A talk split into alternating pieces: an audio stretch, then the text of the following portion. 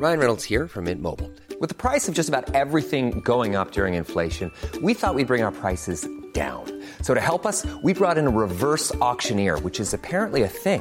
Mint Mobile unlimited premium wireless. Ready to get 30, 30, bit to get 30, bit to get 20, 20, 20, bit to get 20, 20, bit to get 15, 15, 15, 15 just 15 bucks a month. So, Give it a try at mintmobile.com slash switch. $45 upfront for three months plus taxes and fees. Promo for new customers for limited time. Unlimited more than 40 gigabytes per month. Slows. Full terms at mintmobile.com. Connecting to the big show.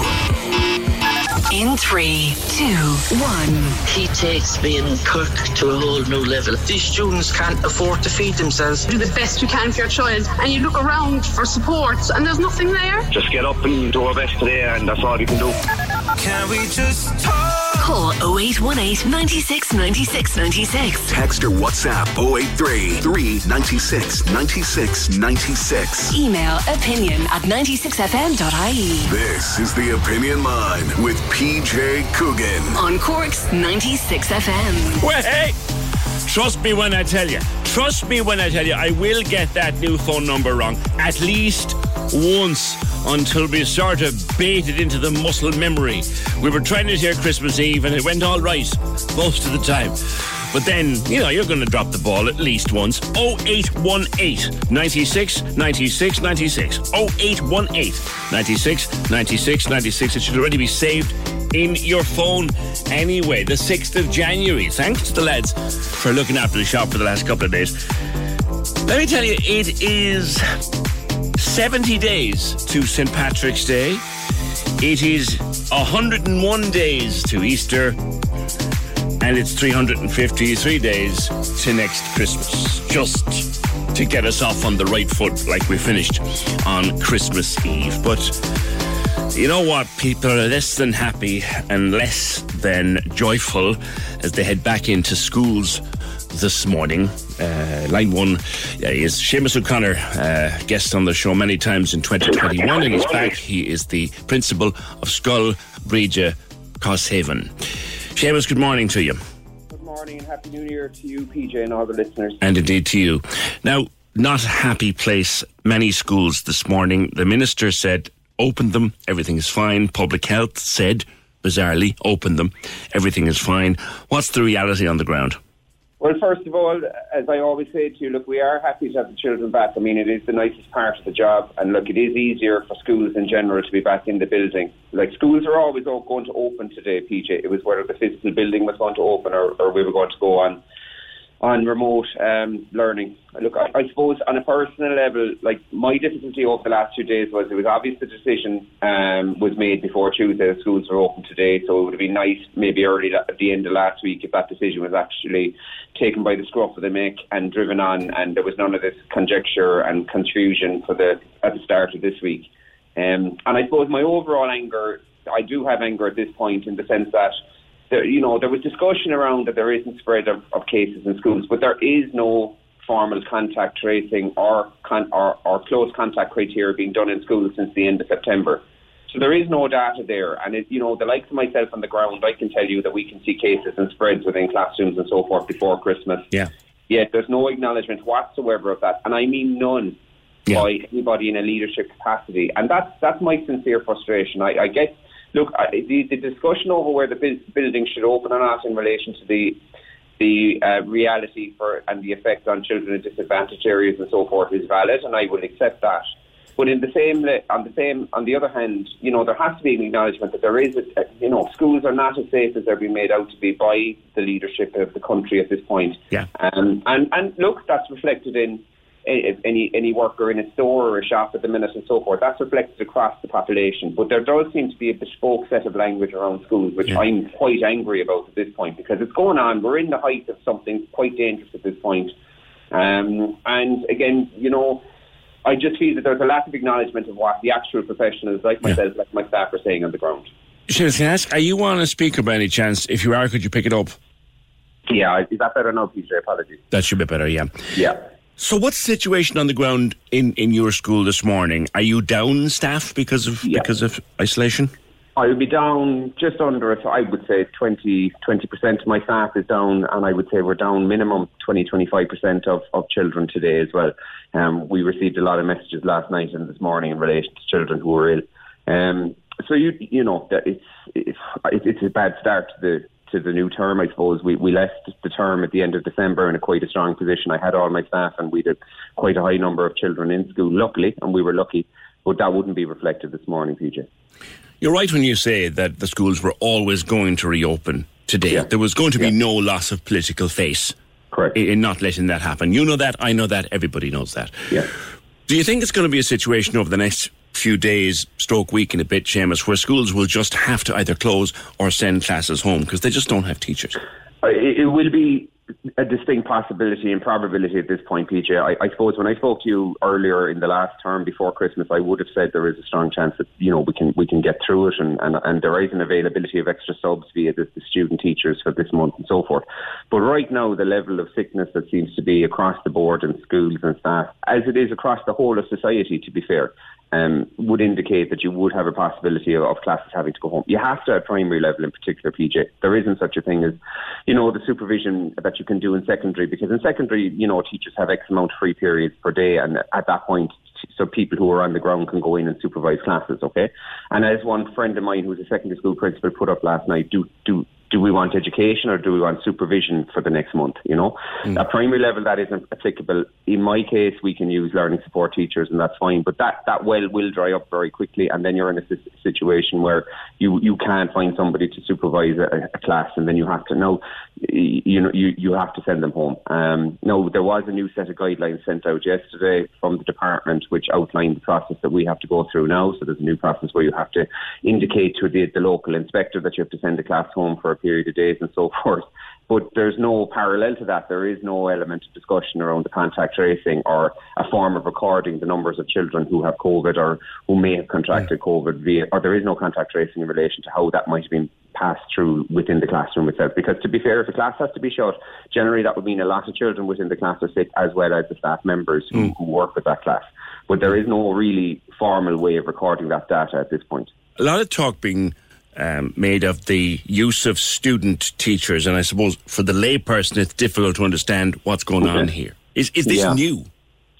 It would be new. It's it's been formalised. Um, I suppose in our in our school here, PJ, we have organised it so that we have six or seven student teachers in this school throughout the course of this year, and this would be double what we would normally take. But I suppose our board and ourselves, we, we designed that so that we would have this, I suppose, amplification of support. You know, um, it is new in the sense that prior to um, this latest circular that came out and prior to the agreements that were made in December, student teachers in essence weren't allowed um, to uh, take a class on their own um, and they weren't allowed to be paid for it. But I suppose in similar situation to what was happening with the student nurses, now they are entitled to take a class and now they are entitled to get paid for it uh, formally. Uh, and no, it has it's distinct to third and fourth years. In other words, more senior students. So the new students who went in will say this year or last year, this is, it doesn't apply to them. Seamus, let me read you a- response that has come in to our conversation and Yeah. ask you just to, to respond. That's fair. Kate says no one else is complaining other than teachers. Staff working in retail, etc., are also in danger, but they have to go to work and get on with it. Everywhere is struggling with staffing issues at the moment. Every time they're asked to go back to school, they kick off. They're always the first to give mm-hmm. out. There's a bit of mm-hmm. teacher bashing going on, Seamus.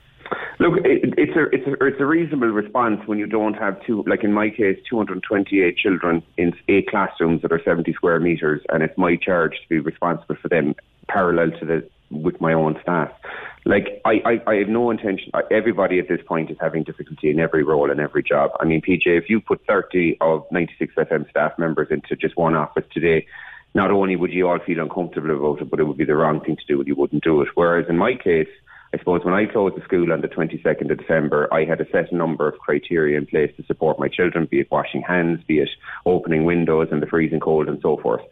There was a large scale media focus on, on my sector of, of society last week and this week. And on Tuesday, there was a, a meeting, well publicised meeting of all the senior stakeholders. At the end of that meeting, nothing new came out of that. And, really, and, and this should have been the priority. Whatever about opening the buildings or not, the priority should have been what can we put in place today to support the children, the staff, and the school communities to assist them further at a time when, look, you know, there is a public health crisis and. Um, the, the disappointing thing for me was the public health don't seem to want to recognise the, the levels of of sickness and the level of difficulty that schools are experiencing on a daily basis. And I, my fear is that over the next 10 to 14 days, it's going to get a lot worse for schools across the country. Yeah. Um, but I would recognise that everybody has a danger in every role that they're working in today. I don't think this is succinctly teachers shouting about their own terms and conditions. I haven't mentioned my own terms and conditions today, nor my staff. What we're concerned about is our children and our staff yeah. that we're sorry, our children that we're looking at that are here in front of us that are quite vulnerable who, um, and I, I, won't go into the vaccine um, kind of argument, but definitely half of my school are not masked. And maybe that's something that could have been introduced even this Tuesday, you know? Yeah, yeah, well, we, we know the we know what happened when they started the masking yeah. back before Christmas. That didn't Correct. exactly go down well either. It just, no. yeah. Seamus, but I, I think the common make, theme, though, PJ, is that mm. I do feel that the, the overall issue hasn't been handled very well. I don't have confidence in the messages that came out from the Minister for Health and the Minister for Education in the last week. And anybody with an element of intelligence or interest in their schools or their local communities would feel the same. Mm. Um, I, I, it's just a constant denial of the fact that there is issues in relation to sicknesses being passed around within schools. I spent Christmas Eve contact tracing due to an issue that occurred um, or a situation that arose in my school. I have no problem doing that. Everybody is working hard and people are working Christmas Eve. My issue is that at no point did I receive a call from public health I could have reached out to them, but what good was it going to do? They're going to say that it wasn't a, a, school spread thing or that this was a community based thing. And even as far as yesterday in the releases that I read yesterday, our CMO said that look, children are going to get sick over the next few weeks, but it's it's, it's going to be from picking it up at home. No mention of schools whatsoever, and that's very un, you know from my perspective as a professional, the fact that it's just wildly been um, excused that there is no sickness has been passed in my school is very difficult to comprehend. Seamus, does it feel like there's a bit of gaslighting going on here? I know it does. Yeah, at this point it does. It's ridiculous. And again, bearing in mind as I said at the start, I'm very happy for my school to be open today. I'm a lot happier to be, it's a lot easier for myself and my staff to educate our children while they're here in front of us. But you have to have confidence in the messages that are coming out from the, the leadership above my head. And personally, I don't. I feel that, you know, at least there was an acknowledgement, at least if the data was being collected correctly and instead of the stop, the full stop that was done on the close contact criteria last September, for me, that would give me confidence. Uh, and we'll work through whatever. Like, we'll be positive about it. I'll mm. work with my parent body today. And again, recognising that the vast, vast, vast, vast, vast majority of children, sorry, parents across the country are assisting schools by keeping children home and taking the pain because there's difficulty there in relation to work and so forth in people's homes, and I get that. But it would be just nice if, we, if we'll say that the professionals on the ground, like myself, and the senior leadership were on the same page in relation to particularly close contact and contact criteria, contact tracing criteria for schools. All right. Listen, we'll leave it there for today. Happy New Year to you and your staff, uh, Seamus. And one day we will speak on a happier note. I know we will very, very soon. Seamus O'Connor, uh, Principal of Scoil Crosshaven. Thank you very much. Also a member of the National Principals Forum. We did put it up on Twitter, ask people what they thought of the reopening of the schools today, which, as Seamus said, was always going to happen. Politically, they were never going to roll back. Never going to roll back from opening the schools today. Atakan. Good morning. Morning. Happy New Year to you. You don't agree with the opening today, but what was the alternative? I think the alternative, at the very minimum, was a hybrid model to allow those children that have vulnerable parents and who are medically vulnerable themselves to stay home.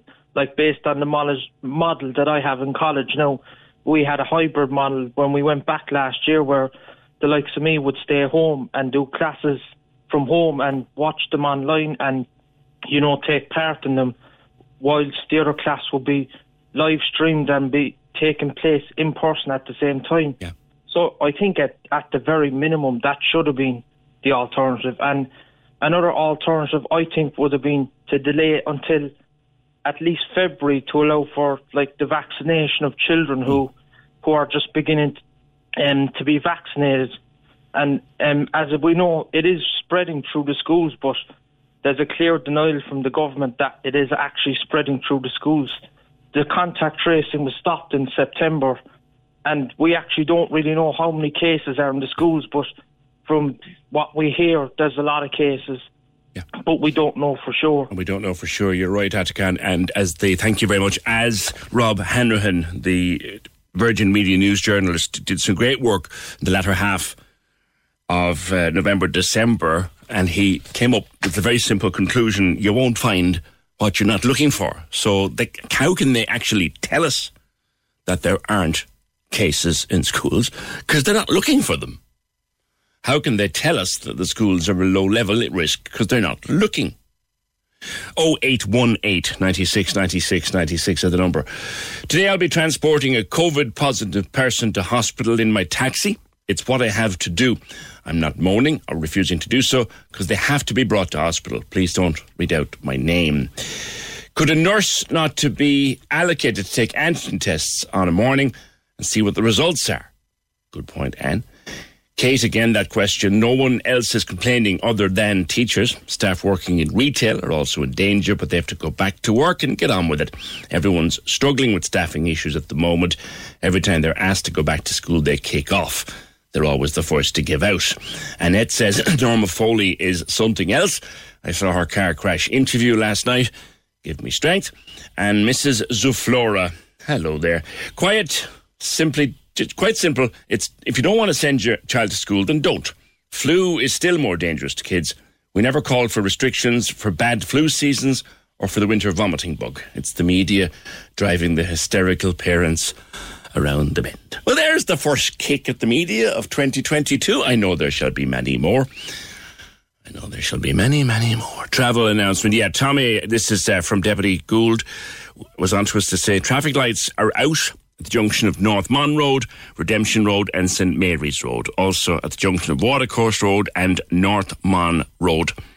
He's been on to the council to have them repaired and also on to the Gardaí. 0818 96 96 96. In going through the list of dates and the list of what you can expect, yeah, I forgot, completely forgot that today is Nollaig na mBan. So happy Nollaig na mBan. It's also 12th night which means this is the last night that you can display your Christmas lights. There was a thing started last year, and I love the idea, and I'm going to do it again. I have one little small tree, little metal tree that goes into the garden, and I'm going to leave that on for the whole month of January. And I think a lot of people are doing that as well. We did it last year, maybe to light our way out of the darkness. Maybe we'll do it this year again. Anyone like to do that? Maybe leave one set of lights up or one little tree up or one little lighting ornament up just for the month of January to get a bit of light in the darkness. And here's hoping. God, listening to John Campbell over the Christmas, I myself am optimistic that this thing is in its dying days. Uh, optimistic. But time will tell. 1857 159. I've done it. 0818 96 96 96. You see, I told you to do it at least once. Can we just talk? The Opinion Line on Corks 96 FM. With McCarthy Insurance Group. Call them now for motor, home, business, farm, life, and health insurance. CMIG.ie. Cork's Gold Imro Award winning sports show. Right, right here, right then. The score on Cork's 96 FM. Join me, Trevor Welch, Sundays from 2 for the best music mix and all the latest sport. West Ham United versus Leeds United is the big game in the FA Cup third round, and we focus on Cobh Ramblers 100 years in football. Right here, right then. Join Trevor Welch for the score this Sunday from 2 p.m. on Cork's 96 FM. Right, I've had me four faults in show jumping terms for today, and I promise I won't do it again. 0818 96 96 96. Now, Antoinette, these are text messages I think that, that you got, and other parents obviously, from your children's school. Good morning to you. Can you hear me? I can. There you hear you me? go. Yeah, these are text messages that, that you got from, from the school. Yep. Um, we got them in yesterday. Okay. Uh, to basically say second years and transition years. Now that's just my kids, so they're the only text message I get. I don't know about the other years, whether they're in or out or not. Um, that obviously due to staff shortages, kids aren't in school. Yeah. No, Now, they I'm don't- blaming the school in any way, shape, or form because they got less than 24 hours notice to sort this out. You know what I mean? Obviously, there's, there's people sick. It's understandable with the numbers that's there. Um, they have, like they said there this morning, kids with special needs and everything else to be prioritised. Yeah. I have a special needs child. She's here. Yeah. So, like, why? Why? Because she's in mainstream school, it's okay for her to be out. Uh huh. But it's not okay. Like, all other children with special needs are in school. Yeah. Now, my kids are vaccinated. The twins have to get their boosters tomorrow. Katie can't get her booster because she's too young, but she has her normal vaccine. Mm-hmm. I'd have no problem in sending my kids into school. Yeah. Because I know that the school are doing everything they can to keep the kids safe. But the schools aren't safe. Yeah. Like somebody was say, they're saying there, like, what about the retail staff, right? You have, I'll use Katie's class as an example. There's 22 kids in Katie's class. Yeah. They're supposed to be two metres distance. They're not. They're all on top of one another in the classroom, which is no bigger than a normal, well, kind of a little bit bigger than a normal sitting room Yeah. that you have kids in, right? With a low ceiling, so there's less air circulating. You're in a supermarket, you have a 50 foot ceiling up over your head. You have screens all around you to keep you safe. You have doors opening and closing every 10 opening, seconds. yeah. Wind blowing in. Yeah. Kids don't. Teachers don't. Katie's SNA doesn't. If Katie's SNA has to help her, she has to literally be on top of her to help her. Yeah. She's not safe. Yeah. You know what I mean? So, like, people are going, oh, like, the teachers are moaning. The teachers have, have every right to give out. Because they're the ones that's been left with 20, 30, whatever amount of kids in, in shoe boxes, basically. Yeah. And then the kids will go back. Windows are left open. Doors are left open. Like today is not too bad. It's not cold. But you see the weather that's been predicted. Yeah. Why should kids be sent into school in that weather to freeze with windows swinging open? Like our school do have the windows open. Yeah. You know what I mean? But like that, the kids are, are coming out of school then and they're getting colds, they're getting flus.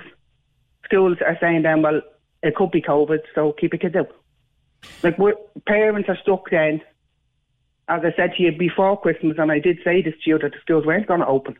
Now, I know they're open, but they're not fully open. See, what I was saying, Antoinette, and this is a reading of the what they call the real politic. there is no way that Norma Foley was going to roll back on reopening. It was No. never. It was never going to happen. So But she's not going to put her hand up and say, look, I messed up. if schools open and have to shut, as in your school has to shut classes or send kids home, she can still say, "Well, look, we opened We opened public the health school, advice." so it's not her, our fault. It's the school's her fault hands are because clean they've decided not to oh, not to let the kids go back. Yeah. So it'll all fall back on the teachers. It's not going to fall back on her. Her hands are clean because she's stuck to her. We're opening the schools. Yeah. You know, let, uh, like, let her go in there and teach kids yeah. in those circumstances, and Yep. then let her turn around and say, "No, schools are safe." But let me let me put Magda's point of view to you, Antoinette, for Olivia, and it's this. She said, "I had no issues sending mine off today. Quite simply, they need to be in school. COVID's going nowhere. So what do we propose? Disrupting education for our young people indefinitely? Well, and you know what I mean? It's disrupting education. If Norma Foley had to come out last week or the week before and said, look, we're going to have problems, kids are going to be out, we'll organise remote learning. How can a school organise re- remote learning within 24 hours? It's impossible to do. Yeah. Like, my kids are sitting here. I could, like, if they had work, they'd be sitting at the kitchen table, they'd be doing their work. You've got the other thing that's going to happen too, Antoinette. And if the schools have to send classes home, they have to send classes home. If they don't have teachers, they don't have teachers. But you've also got the problem of working parents living on their yeah, nerves. right, and I said that to you before Christmas. Yeah. Parents have to organise. Like as I said to you, I'm fine. I'm at home. Yeah. But there, like there is parents out there that this morning that got you know it was yesterday that have to organise somebody to mind their kids. Or have to get onto their boss and say, listen, I to, can't yeah, come in. go look, I can't come in. Yeah. You know what I mean? There's there's no help for those parents. You know what I mean? They have to take the day off work. Yeah. Tough. You're not getting paid. Yeah. And that and that's a problem. And we said this weeks and weeks ago. Antoinette, thank you and happy new year to you and the family. We said this weeks ago that when a child has to come home from school, when a class is sent home from school, it creates not just a lack of education for the child, it creates gross inconvenience for parents. Like there's Antoinette today. Now she's lucky. She stays at home. She's at home. So it's not really a bother for her. But if she gets, uh, if someone else gets a message from school saying, due to severe staff shortages, we have no option but to keep students at home tomorrow. We'll update you tomorrow regarding Friday. Sincere apologies. So someone who was supposed to go to work today gets that message. They've had to change everything for today. They don't know what to do for tomorrow. So their boss is saying, Will you be in Friday? I don't know. I'm waiting on a text message from the school. You, you can't live like that. That's not leadership. 1857 15996. Kevin says, I'll tell you tomorrow. I'll know then how many free classes my daughter has. If it's the same as pre Christmas, it's not education, it's babysitting. Can we just talk? Opinion Line on Cork's 96 FM. With McCarthy Insurance Group. Call in person or call them now. They don't just talk the talk, they walk the walk. CMIG.ie. Cork loves the arts. We do too. That's why we bring you the Arts House. Every Sunday on Cork's 96 FM. Hi, it's Elmarie. Join me on Sunday morning when we take a look at what's happening in the arts in Cork and help you plan some great nights out at the theatre or see the latest films on release, catch a brilliant music gig, or find the perfect book to get stuck into. The Arts House. Sunday mornings, 8 to 10 with Griffin's Potatoes. Make the perfect chip at home with their chipping potatoes. Once you taste them, you'll be back for more. Now in store. Cork's 96 FM. Jimmy says, uh, Hi PJ, welcome back. Happy New Year. Same to you, Jim. Shouldn't we celebrate Paddy's Day better here in Ireland? Window, window decor, uh, our flag flying in every house. It is our day, not the Yanks' day. We put bloody men in the windows on Halloween, but poor Paddy gets nothing. Yeah, Jimmy. I, I did mention it's something like uh, how many days to Patrick's Day did I say it is again? This one will come up, comes up. Yeah, 70 days today, St. Patrick's Day. Uh, and it's also Women's Christmas. Yes, Women's Little Christmas, or actually, women. No, like it is it. Is it completely Cork or completely Cork and Dublin that does Nollaig na? And Nollaig na Women's Little Christmas is what it is, or Women's Christmas. Mind a little bit. But I remember growing up, and I remember every woman I knew calling it Little Women's Christmas. Not Women's Little Christmas or Women's Christmas. They called it Little Women's Christmas. And nobody calls it Nollaig na mBan except people on the radio, which is true. Which is true. Or Irishans. Real Irishans. A school up the country has set up classes that if the teacher isn't in, they can teach from home via Zoom to the class. It was on uh, the Virgin Media One this morning. Thanks, Noel, for that. Paul says, Sorry, PJ, I don't want to make light of the past two years as I'm heavily involved with HSE and all the elements of the COVID centres. But everyone, uh, teachers included, need to look at the facts. Omicron is the dominant strain now, thanks to vaccination and efforts of everyone. Teachers, uh, this has only a mild cold effect for 98% of the people. That's better odds than the common cold or flu. If we reported numbers of common cold, we'd have 100k per day this time of year, which is a very valid point, Paul. Worry and panic that's caused by some is hurting hospitals and GP services. We need to live with this. It's the same as cold and flu. It will not go away. Many thanks for everything you guys do. It's a fair voice all the time. Thanks. Sorry, I think isolation should be gone. Stay home when you're sick, not because you've been a close contact. Well, the thing about the daily case numbers, I totally agree with you, Paul. I think telling us we've got 16 and 17 and 19 and 21 and 23 and 24,000 cases is a total waste of breath at this stage, a complete waste of everybody's breath. Look only at the hospitals and look particularly at the ICUs. For example, if I look at the numbers today, the ones available on the COVID tracker app for this morning, so there's currently 928 people in hospital there was 105 people discharged in the last 24 hours. 74 people admitted. There's uh, 94 people in the ICU. A lot of them there for a long time because unfortunately what we know about ICU cases with COVID is they spend a long time in ICU because the time you by the time you get into ICU, you're damn sick.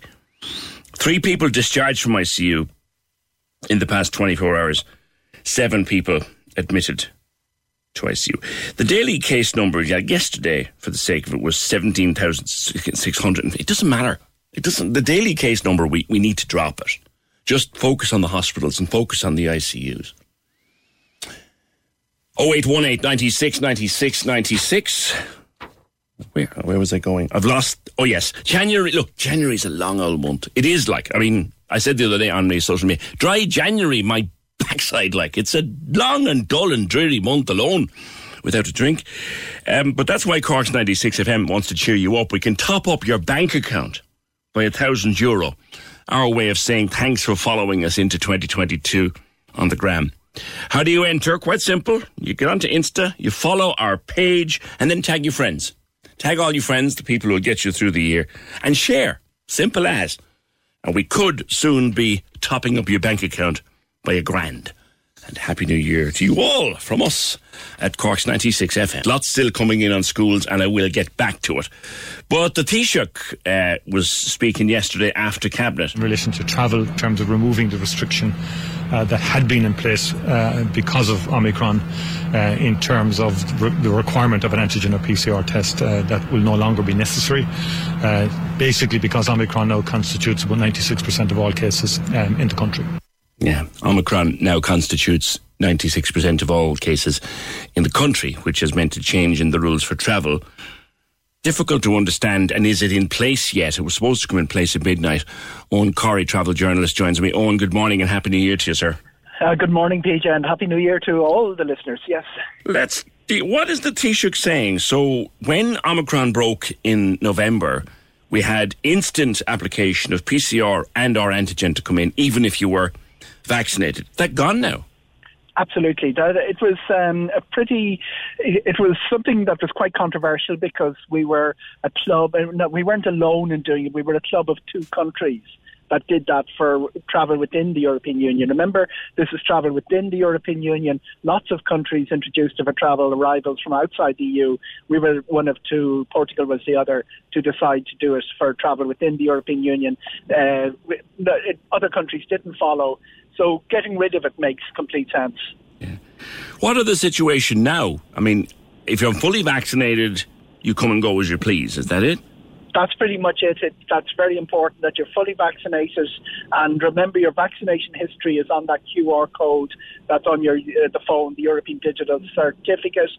The real big change yesterday on that is that the booster. Uh, uh, uh, information will also be added to that. That's fairly important because we've another deadline on its way, February the 1st. European Union countries pretty much agreed at central level in Brussels that there is a sell by date on the second vaccination, and that is nine months. Most Irish people uh, got vaccinated June, July uh, for their second uh, vaccination. Some of the healthcare workers a little bit earlier. That means we'd all be running around in March. Uh, on yesterday, it was clear from some experience that people were having that the booster uh, information was not in our QR code, but that is going to be added as of this week and will all be added to all our digital certificates by January 15. Very important. that QR code doesn't need to be updated. It's just the information. The same QR code stays in place right. on our phone, and the information will now tell us that we've been that we've got the booster as well as the full course of vaccination. And will we get a new QR? What's going to happen? Like, will I get No. an email with a new Same QR? QR. Right. Same QR. I'm not sure you'll get even an email. And there is a question um, that has arisen already with quite a few uh, viewers on Ireland AM and listeners, and that how do we know? Now there is a facility for updating your information on the QR code. That's very important for people whose names on the uh, digital certificate are not the same as those on their passport. Things like Margaret turning up as Peggy, things like that, are maiden names. But um, it's not clear how you will check that the booster information has been added before you get to an airport gate or uh, into an attraction because France will be introducing this from, uh, from uh, January 17.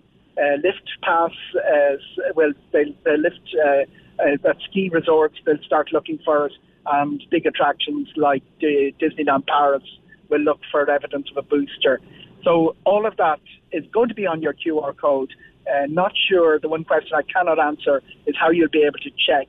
But Yeah. the QR code won't check. It won't change. That's the beauty of this. Yeah. It's like a QR code leading to a website. The website can be updated. The QR code stays in place. Yeah, because if you look, if you, you open your COVID tracker app now and it offers you the opportunity to open your COVID search and, and I do mine there and you can look for your detail and all of that.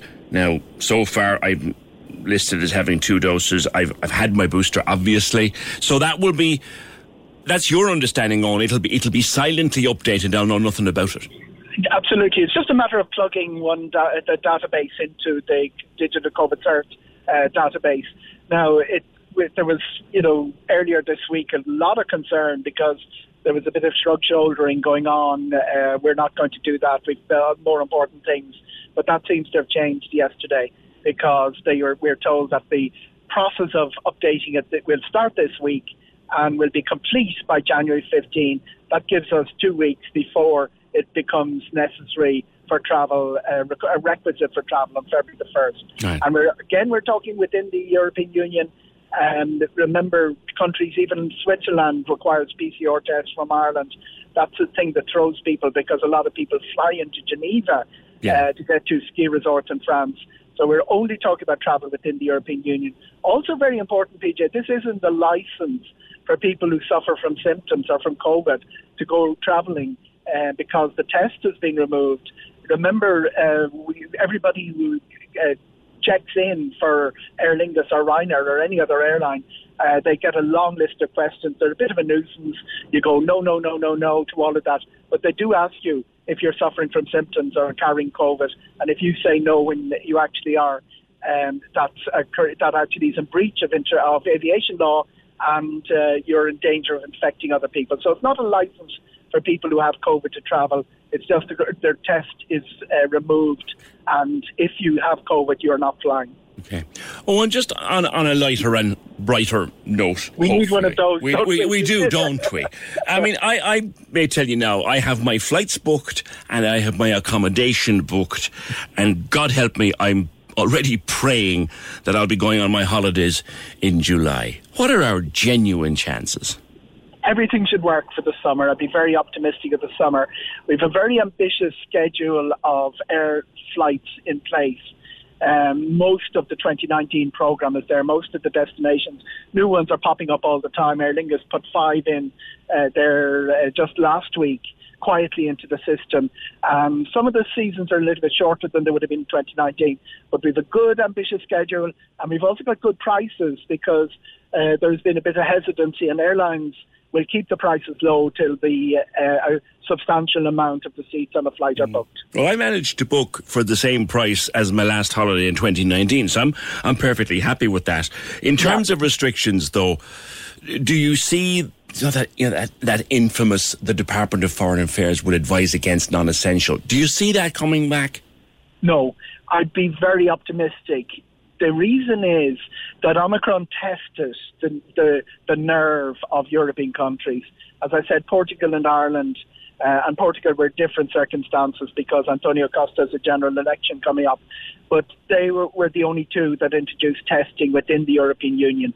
So the, the principle, and this is a very important principle that was introduced last July, that instead of looking at where you jumped on the flight, that people will be uh, evaluated on their vaccination status. That principle, which was introduced last July, it was tested by Omicron in, in December and it survived the test. So I'd be very optimistic that no matter what COVID brings, and COVID is very good at throwing up a surprise every couple of months, that uh, the principle of travel within the European Union unrestricted is going to still be there this summer. And I think there's a general realization in Brussels. Uh, it's been slower among some of the national governments, including our own, but there's a general realization in Brussels that we need a coherent policy as one, as a Europe, as the European 27 nations on travel that is a bit more robust than what we saw crumble in 2020. And lastly, what might be useful, Eoghan, as you plan to travel and as you get closer to your travelling time, be it in March or May or June or whenever you want to go. Is there a reliable app? Particularly Oh, yeah. across the EU, that tells me my restrictions. For example, Yes. that I need to bring a mask and I'll be expected to wear it on the bus, but I don't have to wear it, etc. Is there a, reli- a reliable app for those kind of things? very, very simple reopen EU and it's the one that's run uh, for the European Union and uh, it's you know it, it again it'll be a little bit of a prisoner of how quickly it's updated but it is it's certainly been up to the task so far and it's very good at following what the reaction restrictions are now remember when you go long haul including the United States uh, it can be a little bit messier. Thailand uh, decided to allow in vaccinated uh, tourists from all over the world in uh, November. Uh, I was at the announcement uh, with the Thai Minister for Tourism, and they've decided this week to withdraw that for everywhere except Phuket. So that sort of arbitrary stuff um, that you know can happen isn't going to happen uh, in the European Union, and that app will keep you well up to date. Uh, it's a little bit troublesome for uh, England uh, in that they are no longer in the European Union, and we've seen some very arbitrary overnight decisions made. And uh, they politicians seem to be, Well, you well, know, well, you also have different rules in England, Scotland, and Wales, which uh, doesn't help. Yeah, it, it's not a big deal for us because the common travel area it Yeah. won't affect travel from Ireland. But it, we have a, quite a lot of um, people living in Ireland who have Indian, Pakistani passports. So that's something I wouldn't give a guarantee that there wouldn't be an arbitrary decision very quickly. Um, what we, we uh, what we, I'd be very confident that the European Union will have a robust, uh, the robust uh, system that was put in place last July. It survived, it survived Omicron. I'm pretty sure it'll, it'll survive the next shock All that right. COVID is going to bring down the ranks for us. Okay, Eoghan, but I think the very important message here is if you want to go on your holidays this summer and you want to go into the sunshine, get your booster. absolutely be boosted, absolutely have your uh, certificate up to date, and also. Um, you, you know, keep an eye on uh, the sale fares at the moment because the airlines are really testing what the confidence is. You know, they can make decisions on routes once they see booking patterns. It's uh, and both uh, Aer Lingus and Ryanair. Ryanair tend to just, uh, ch- you know, kick it out to the end of the month, January 31st, February 28th, whatever, and then extend it. But both of them have very good cancellation policies, and it means that you can book now and just keep, if anything goes wrong, uh, just keep ticking your uh, departure date uh, down the road a little bit. All right, listen, Eoghan, great to talk to you again for the first time in, in 2022. I know you're a man in demand these days, so I'll let you go. That's Eoghan Corry, travel journalist from Air and Travel magazine. If you fancy a summer holiday in the sun, get that booster. Can we just talk? The Opinion Line on Corks 96 FM. With McCarthy Insurance Group. Call them now for motor, home, business, farm, life and health insurance. CMIG.ie. The lines are live. And we're ready to talk. Can we just talk? Call 0818 96 96 96. Text or WhatsApp 083 396 96 96. Email opinion at 96fm.ie. The Opinion Line with PJ Coogan. On Cork's 96 FM. Yeah, you gotta hand it to the Aussies. You really do. You know. So, Mr. Djokovic, you tell us that the tennis organizers of the tennis have given you an exemption from a vaccine. You tell us that. So, where's your proof of that exemption, Mr. Djokovic? You don't have it? Oh, well, Mr. Djokovic, get over there now and wait your turn. You're not coming in. Unless you can prove your exemption, you're not coming in. And by the way, you know that visa you had? Well, that's completely invalid unless you can prove that exemption. So, away with you now, you bold boy. And we don't care how good you are at tennis. You gotta love the Aussies. When they make up their minds, they make up their minds. I worked with enough of them over the years. Do not try to change an Aussie's mind. It's it's a worthless exercise. But I like them for it. We had a few questions come in after Eoghan Corry was gone off the air, and we got the answers. I'll get to them in a little while. Loads more on schools as well, which I will also get to. It's a busy morning on the phones, I gotta tell you. At 0818 96 96 96. 0818 96 96 96. The text or WhatsApp hasn't changed. Still 083 396 96 96. To the schools, first of all, this hour, Ballinora National School. Uh, Moraid has been out there this morning just to gauge the atmosphere on the way in. It's a hard one probably to figure out. Uh, I suppose normality and kind of structure for kids is important. Uh, so there's a lot of uncertainty. Everyone has to be concerned because no one knows what's going to happen or how it's going to spread.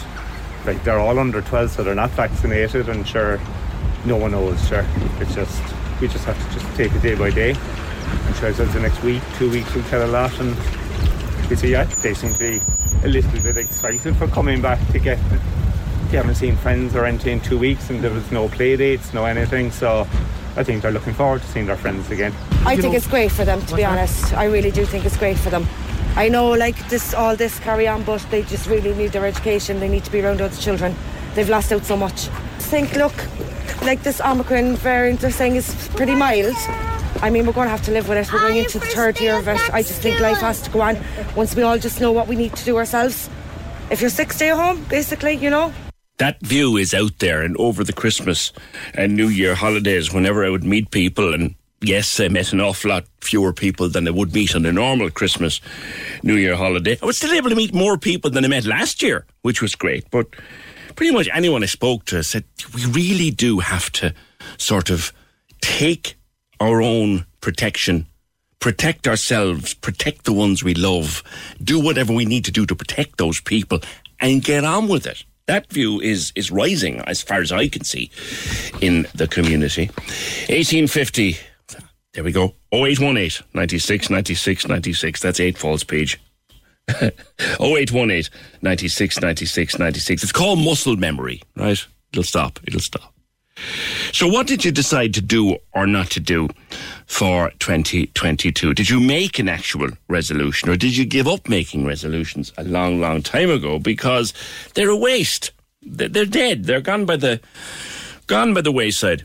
Um, uh, within days, let alone weeks. The only one I ever did keep, actually, uh, I did it a few years ago. I was a, I drink far too much coffee, as I've told people so many times. I tried to cut down, and I think I have cut down in the last year or two. But I wait, I still drink way too much coffee.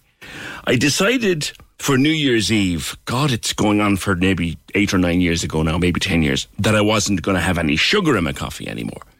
And it was one of the hardest things I ever had to do, or ever told myself to do. But I did it. I, I now couldn't drink coffee with sugar in it. It's just, but that was the only kind of last New Year's resolution that I actually managed to to keep. I kind of gave up making them really. But why? Why do why do nearly ninety percent of them fail? Eight out of ten times people make the best decision and then fall back into their own ways. Let's chat about the psychology of resolutions with Catherine Hallissey. Catherine, good morning. Good morning, PJ, and Happy New Year to you and to everyone listening. And to you, and great to have you on the programme again. Like I said, the last New Year's resolution I made was no more sugar in my coffee. Well, it was no more sugar in my coffee or my tea. The, the tea, I fell at that hurdle. I still have one small spoon of sugar in a cup of tea. But no, no, no, no. It's the last one I managed to keep. I think it's a waste of time in the first week in January. We're full of good intentions. The weather is lousy the, the buzz of Christmas is gone, and here we are trying to better ourselves. And you know, the, it, the funny thing is, right? It's so widespread, and as you say, between eight and nine times out of ten, people fail at their New Year's resolutions. But I actually have a very simple formula to help everybody listening keep their New Year's resolutions. And I actually don't set New Year's resolutions myself. What I do is right throughout the year, so every single week, every Sunday night, I set my intention for the week and then I write out what are the habits that are going to help me achieve that intention. Mm. So I I do it in a, a, different way. So you know, I suppose being a parenting psychologist, you become an expert in behaviour change.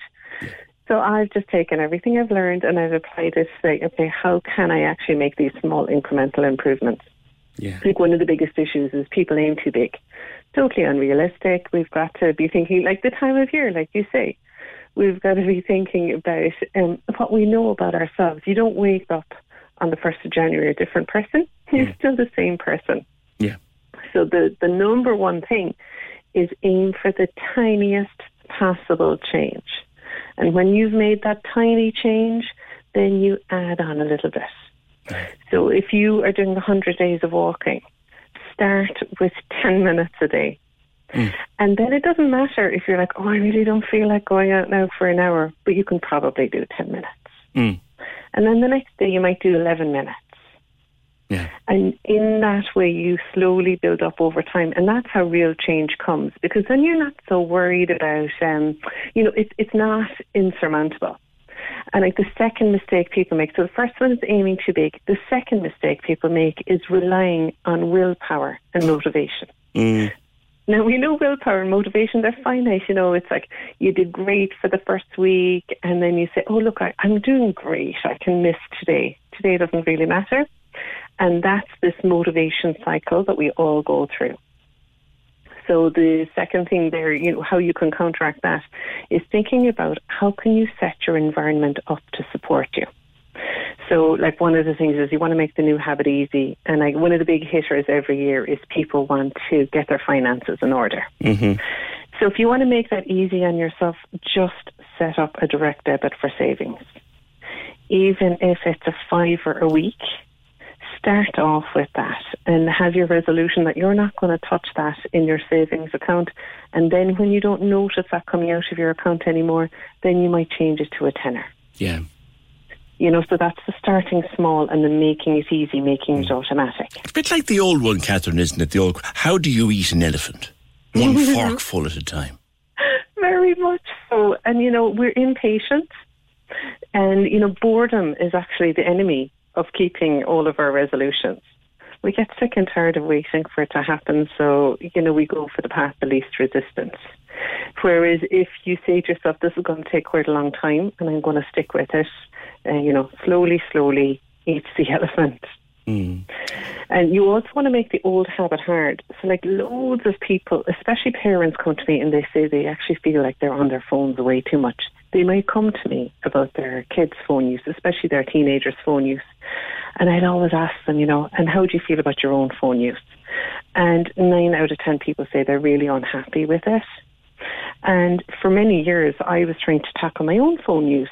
You know, eh, because I use my phone for work and I use Instagram for work and Facebook for work, you know, there's always an excuse to touch the phone.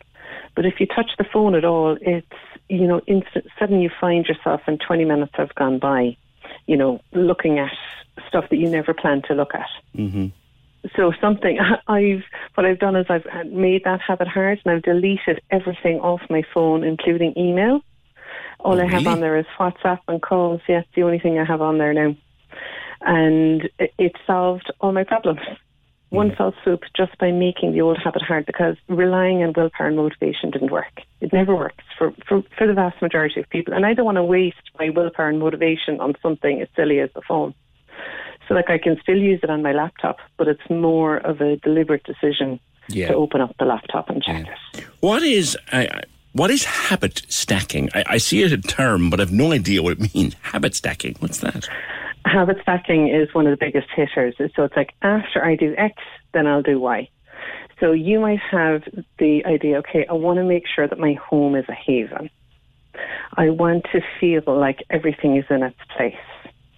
So that's your big overall goal, and this is a goal a lot of people have in January, and then they've fallen by the 17th of January. Between the 17th and 19th of January are the most common dates, by the way, for failing at New Year's resolutions. But you might say, okay, I'm going to pick one tiny habit. The tiny habit could be I make my bed. So instead of making your bed later in the day, it's like after I get up, then I make my bed. So you pick a habit that you already do every day, which is get up, and then you stack the new habit onto that. So after I get up, then I make my bed. Or whenever I'm stopped at traffic lights, I take a deep breath. Okay. So you're picking something you already do and you're trying to stack something else onto it so that it's automatic. So this is a Or- bit like when my alarm goes off in the morning. At the time it goes Mm-hmm. off, uh, I would love to be able to just stop the two snoozes that come after it and jump out of bed. Uh, I've tried, and I'll be grand for a few mornings. But the first cold, wet morning, oh, Jimmy, five, maybe five minutes. So s- small stages like that. Yeah, so you've got to move your alarm away from the bed. So this is you're making the old habit hard. Yeah. Because if you rely on motivation for that, you know that it's exactly that. You'll feel tired. You might do it for a couple of days. Whereas if the alarm is out of reach, if you actually have to get out of bed to turn it off, and you you might even in the beginning you might want to make the alarm really obnoxious, so that you can't actually lie there listening to it. And so that it's out of reach, you know, there's no way to turn it off without getting up. So that's that's making the old habit hard. Um, another one, if you want to cut down on your phone use, you know, if you want to get rid of the roll and scroll, you know, when you get out, when you wake up in the morning, taking out the phone, looking at news, just catching up on something, you're really starting the day on the back foot. Just have no phones in the room. So I bought an alarm clock a couple of years ago, thinking I would do this, but I I like to listen to meditations at night. So now I have an old phone that has nothing on it, just the alarm and a meditation app. And then that again solved it, so no devices in the room. And I guess we all have a battered old phone lying around the house. Yeah, and you just need something that can have uh, an app. And like I just use a free app, Insight Timer, for meditation. Anybody who wants to get meditation into their life, it's the easiest one to do. Just listen to a meditation going to sleep, and you can give yourself a little tick in your habit tracker for that. Yeah. Create the ritual, not the result. Sounds good. Explain. Yeah, so really thinking about it, there are um, three areas to focus on. So, you know, your goal, that's the result you want. And that's the one we all have, you know, oh, I want to lose a stone or I want to run a marathon. And if you just focus on that, like that's the big thing, and it feels to, that that's the big elephant. Whereas if you're focusing on the ritual, which would be the habits, what do you need to do every day for that to become a reality? Okay. And the bigger one then is the identity, deciding the kind of person you want to be. And then every action becomes a vote for the kind of person you want to be. So if you want to run a marathon, you know, or if you want to do a 5K or a 10K, so the habit is that you will move every single day, but the identity is I'm someone who never misses a run. I'm someone who goes for a run Monday, Wednesday, Friday, rain or shine. Yeah. So that's around that identity. So for me, chocolate was one of my biggest vices. And I would go oh. through phases. You know, I've even gone nine months without having any chocolate. Oh my God, how did you do that? Yeah, and I would call chocolate my medication. I struggle with nine hours, Catherine. Yeah, especially with five smallies. You can just imagine I, it was definitely my medication. Until I changed my approach and changed my identity. So instead of saying I'm off chocolate, my identity is I don't eat chocolate. Right. And that very firm identity, the I'm off chocolate is like, oh, it's something I'm trying right now. Whereas the identity is I'm someone who doesn't eat chocolate. How about something in between? I'm not having chocolate today. You see, normal people could be like that, PJ, but that didn't work for me. you see, there are plenty of people who can just have one square a day, Yeah. you know, or they can have chocolate at the weekend. I just wasn't one of those people. And we're all really, really different. We all have different vices. That's why I've given a range of strategies. Like habit stacking is one of the biggest ones for me. But for somebody else, it might be making the old habit hard. You know, someone else could be making the new habit easy. Like they're all different strategies, but each one of these is grounded in so much research. You know, um, I think that th- there's an awful lot of advice out there, and a lot of it just isn't grounded in research, and people end up getting frustrated then. Whereas if you just know a couple of really good strategies, you know, then it, then you at least have some a solid foundation. So, like, your goal might be, okay, I really want to feel happier. It's been a really tough couple of years. Hmm. So, your identity then, you know, you're thinking about what what does a really happy person look like? Well, it's usually not that they have everything; it's that they're happy with what they have. Yes. So then you're becoming the kind of person who counts their blessings. And then the habit is you just write down or say three things you're grateful for each day. Yeah. And there's there's actually really interesting studies showing that after five weeks of doing that, you increase your happiness by 25%. You know, and before we've, that's a very good point with which I think to start another new year as we enter into, God bless and spare us, the third year of this damn thing. I think yeah. personally, Catherine, this is speaking only for me and maybe for some of those around me. I've become a lot more satisfied with the little things in my life than I was. Yeah. Because some for, for periods of the last three years they've been the only things I have in my life. The little things. So we've been forced into that mindset. And you know, PJ, not everybody has been able to adopt that. Agreed. Agreed. Absolutely agreed. You know, so it's really fantastic for you that you've been able to adopt it. And for somebody listening now, they might be saying, Jesus, what you want talking about? That's very simplistic. But actually, look, it's the old fashioned thing count your blessings. Your mother was probably right when she told you count your blessings. Mm. But it, it, look, it really, really does help you feel better. And it's not about toxic positivity. It's not about pretending things aren't hard. It's about recognizing that even when things are hard, there are still some things that are good. And it's a fantastic message to share with our kids as well. So, like how I do that with my kids, you know, I don't get them to say, "Oh, tell me what you're grateful for." Instead, just when we're sitting down at dinner, we do the grateful game where everyone is invited to share something they're grateful about. Yeah. And it's an invitation, not forced. And I'll usually start it off um, by saying, "Well, look, I'm really glad we got out and did the silly walking in Kinsale today." So it's very casual and it's just an invitation. Yeah. And I know by doing that, I'm actually helping my children become more resilient. Yeah.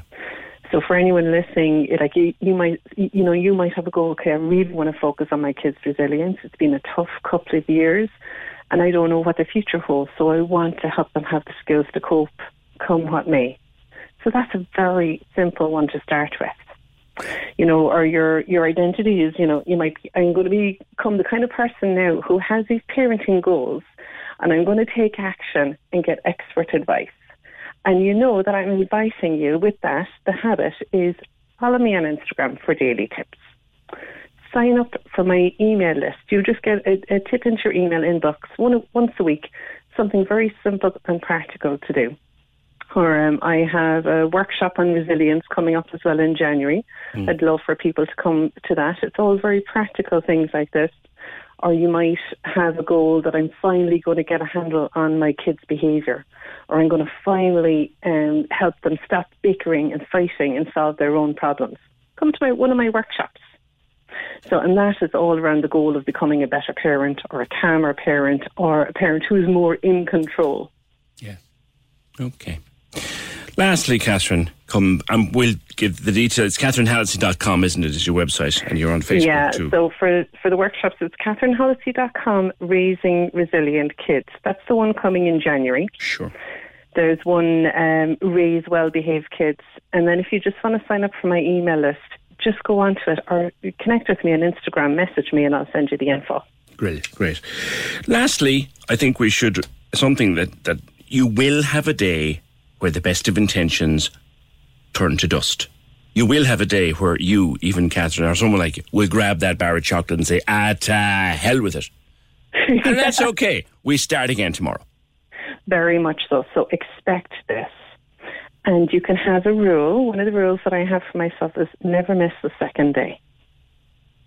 So in this way, like I'm an all or nothing kind of person. So it's like if I have one bar of chocolate, I'm like, oh, well, I've fallen off the wagon now. My husband says he's never seen someone fall off the wagon so spectacularly as me. so now I have never missed a second day. And that's totally normal. Like I haven't done my um, my morning kind of self care ritual for like five days because you know I was focused on holidays, getting the kids back to school, and it's it's about taking a more calm and relaxed view of this, taking the long term view. And if you aim for 1% improvement every day, so in my membership, we talk about the 1% improvement all of the time. And the 1% is where you're aiming for just that one tiny improvement. And if you aim for that one tiny improvement, well, first of all, you're more likely to do it because it's achievable. But second of all, you have the benefit of compounding interest. You know, just like in your savings, this is the compounding in your life over time. You can also have compounding in the negative direction too. Yeah. So this is just thinking about shifting that. How can I compound in the right direction? How can I make one tiny, what's the one tiny thing I can do today? That's the gift to my future self. Okay. Catherine, a pleasure as always. Look forward to speaking to you many times in 2022. Psychologist Catherine Hallissey, catherinehallissey.com. All of her courses and details of what she does are there. Yeah. Small steps. Small steps. Like after the, I don't know about you, right, but after the Christmas binging, like eating too much, drinking too much, sitting with a box of chocolate biscuits, watching the telly at half nine in the morning. Yeah, I've done it several times over the last fortnight. The hardest thing for me now is to go home and not have a glass of wine, not have biscuits, not have chocolate.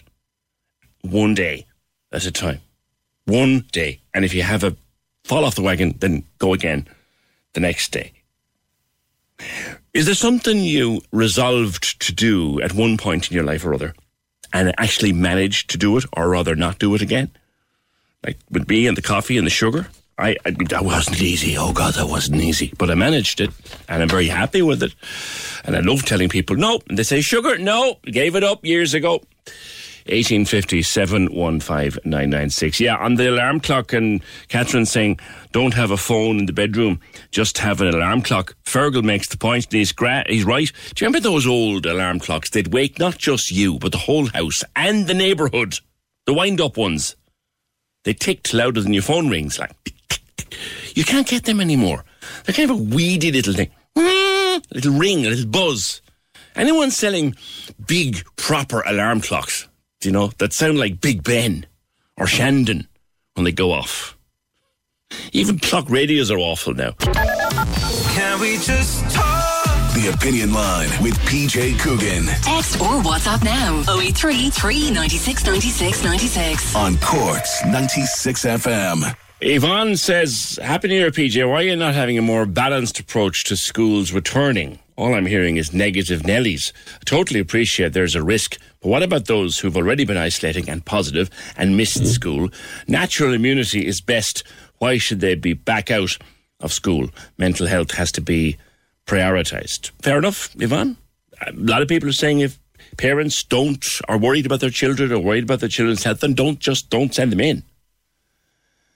On Novak Djokovic, it's nobody's business about Novak Djokovic. He is a person.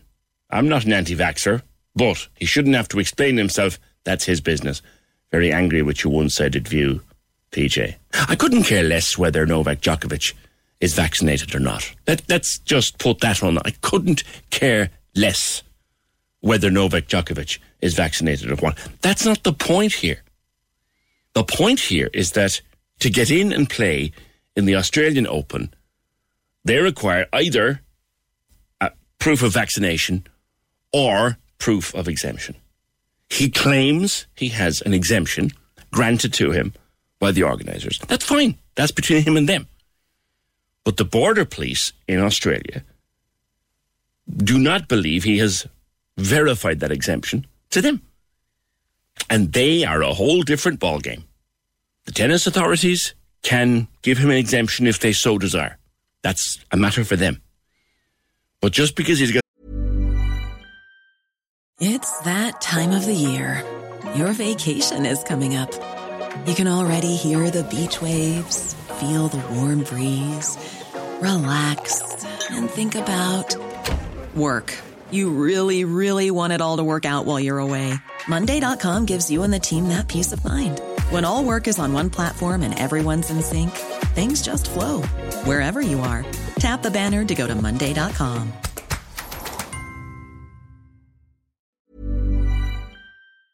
an exemption to go and play in the tennis tournament doesn't mean they're going to let him in because the people on the border control say, all right, mate, show us. Prove it to us. He has to be able to do that. His appeal will be on Monday. But I couldn't care less whether he's vaccinated or not. But if he's made the choice not to vaccinate himself, that choice has consequences. And what I admire about the Aussies is that they make the rules and they say, we don't care who you are. We don't care if you're Novak Djokovic or Noel O'Sullivan. If you can't satisfy our requirements, you're not coming in. Simple. Access all areas on Cork's 96 FM. Your guide to nightlife on Leeside. Hi, it's Michael here with an update on Cork's entertainment. An artist known as a consummate performer who captivates audiences time and time again, Declan O'Rourke returns to Cork in 2022 for what should be a fantastic show live at St. Luke's. Declan plays at the Northside venue on Friday, March 11th with tickets on sale now. Access all areas. Gavin James is set to play two Cork shows at the Opera House, taking place on the 2nd and 3rd of April. Tickets are now on sale from the Opera House box office. Access all areas. You can contact us here at Access All Areas if you have a show, play, exhibition, or any live streaming events coming up by emailing us at aaa at 96fm.ie. Access all areas. Your guide to nightlife on Leeside. On Cork's 96 FM. The Aer Lingus January sale is now on. It's sure to put more cheer in your new year with 2 million seats on sale. Fly to North America from 169 euro each way as part of a return trip. There's never been a better time to take 2022 to new heights and sights. And with free changes on every flight, you can book with confidence. Book now at aerlingus.com. Let's fly. Offer subject to conditions and availability. Travel between 1st of February to 31st of May. Book by the 18th of January. Fare differences may apply. We've all heard about the energy crisis and that gas and electricity prices have significantly increased. In fact, the average household could be spending 500 euro more than last year if they haven't switched to a better deal in over 12 months. The good news is that bonkers.ie compares all 14 electricity and 8 gas suppliers to find the very best tariff for you. So you can switch to a better deal in just minutes with bonkers.ie, putting hundreds of euro back in your pocket. It's easy. It's free. It's bonkers.ie. Can we just talk? The Opinion Line with PJ Coogan Call us now 0818 96 96 96. on Cork's 96 FM. Yeah, here it is in front of me. If you saw it here now, it's in front of me in letters two inches high. 0818 96 96 96. So I shall resolve not to get it wrong again. Some of the questions that you had about new certs that we put to uh, we put to Eoghan Corry uh, after he went off the air. Um, I'll bring them to you before 11. Okay, promise you with that. It's stuff like uh, the new change. What does it mean for someone had their second dose six months ago? And stuff like, will my passport still allow me entry to indoor venues as normal? Uh, and stuff like that. So, uh, what's happening with certificates of infection? We'll, we'll come back to those this side of 11. We did get a chance to put a couple of those questions to, to Eoghan Corry. Trevor, Trevor Welch back this uh, Premier League live Saturdays from midday during 2022 at 96 e powered by Talk Sport. Now, not this weekend. The show's taking a break due to the FA Cup. But the show is back on January 15th with pre-match analysis, live commentary from the big games, exclusive interviews and post-match breakdowns. It's the Premier League Live online with Now. Stream live Premier League action with a Now Sports or Sports Extra membership. Your sport on your terms. Stream only the games that matter to you most with Now. And listen Saturday on the Cork's 96 FM app or go to 96fm.ie. 0818 96 96 96. The whole New Year, New You thing, it moves on from my conversation with Catherine Hallissey, who I think you'd agree is, is a rock of sense at all times, and yet we can still have some fun. Uh, a rock of sense with regard to those resolutions that may or may not work. But the whole New Year, New You thing, I think thankfully it seems to be dying out. Uh, this notion that I'm going to be by by June, I'm going to be a shadow of my former self, kind of thing. Um, that you have to be careful with the language you use in these modern times, and you might have seen the controversy with regard to Operation Transformation in the last few days. Look, I don't watch it. I don't watch it just because it's crap. I, I don't I have no particular objection to it, but I, I just don't watch it because it's rubbish. But a lot of people have huge objections to it. The language about the whole new year, new you changing and all this. Sinead from Intuitive Eating Ireland. Sinead, good morning. Good morning. How are you doing? Very good. I think people have given up the whole I'm going to radically change everything about myself because they know it's not possible. Are have they? I think we're maybe moving in that direction, but I think we've still got a long way to go considering we had an eight week transformation program air nationally just last night, you know, Yeah. um, sending the message that within eight weeks you're going to overhaul your, um, you know, overhaul your whole health and that that's going to be sustainable uh, long term, which we know the evidence is quite clear that's not the case. Mm. Mm. Like you can make decisions for your diet and for your exercise. And- Absolutely. And, over a period of time, they will they will work for you. Well, absolutely. I mean, nobody can disagree that health promoting behaviours, things like finding movement that you enjoy, you know, in, like incorporating lots of nutrient dense foods in your diet, a variety of foods, you know, stress management, um, you know, reducing behaviours like maybe excess alcohol consumption or cigarettes, etc. There's lots of health promoting behaviours that nobody can argue can benefit our well-being. But the reality of it is that we live in a society that is solely focused on weight being the sole determinant of your health. And when people are focused on that and, and trying to reduce that number on the scale and believe that that's going to transform their health, uh, we're, we're, we're heading into a lot of bother because we know that these diets that are promoted, and like let's be very clear, Operation Transformation is a diet. Uh, despite the fact that they've denied that it is, they do recommend a very restricted calorie diet. And that's the reason why people lose this rapid weight uh, loss over a period of eight weeks. Um, but we know that statistics show, and I think it would be mm, like it would be great if they would show a wider picture of the past leaders that have been on the show. I mean, they've cherry picked who they've uh, chosen to speak about the show. But actually, I've spoken to nine past leaders on the show, which is quite a number. Yeah. And each of the each of them have reported uh, very harrowing stories, to be quite frank. Uh, but also, in terms of weight and health, uh, their health really suffered. They, they didn't just only regain the, the weight that they lost, which we know that that is what happens when you embark upon a fad diet. But in terms of their mental health and their relationship to their to to food, I mean, a lot of them report binge eating and not leaving the house, social withdrawal, social mm. isolation, feeling like a failure when the, in terms of their community that got behind them. There are so many implications to our mental and emotional and physical health that's not spoken about. But are those, those reversals, because that's what they are, let's call them that, are, are those reversals down to uh, the, the programme as laid out, or are they a response to the programme as laid out? Do you mean in terms of how the, the, the diet isn't sustainable? Yeah. Well, you know, nobody can sustain a 1500 calorie diet long term. Our body is physiologically hardwired to resist that. It's it's real uh, like deprivation, starvation. I mean, a child, an active uh, four to eight year old child would, would would require about 1800 calories a day, and we're asking active adults to uh, consume 1500. Yeah. So yes, short term you may manage to do that because of course there's the adrenaline, the high, and you see the weight loss, you know, and the number going down the scale, and and we can kind of override all of that for a very short period. But long term, people cannot sustain that. Eventually, your body will uh, will crave and desire more foods, and this is why people often end up binge eating Yeah. after they start a diet like that. Now, before you start any kind of a health program or dieting program or any kind of a change to your lifestyle, you, you do. It's recommended that you contact your doctor or speak to a to a professional. So, for people, Sinead, who are thinking now, well, I do want to change a few things about myself. Where do I start?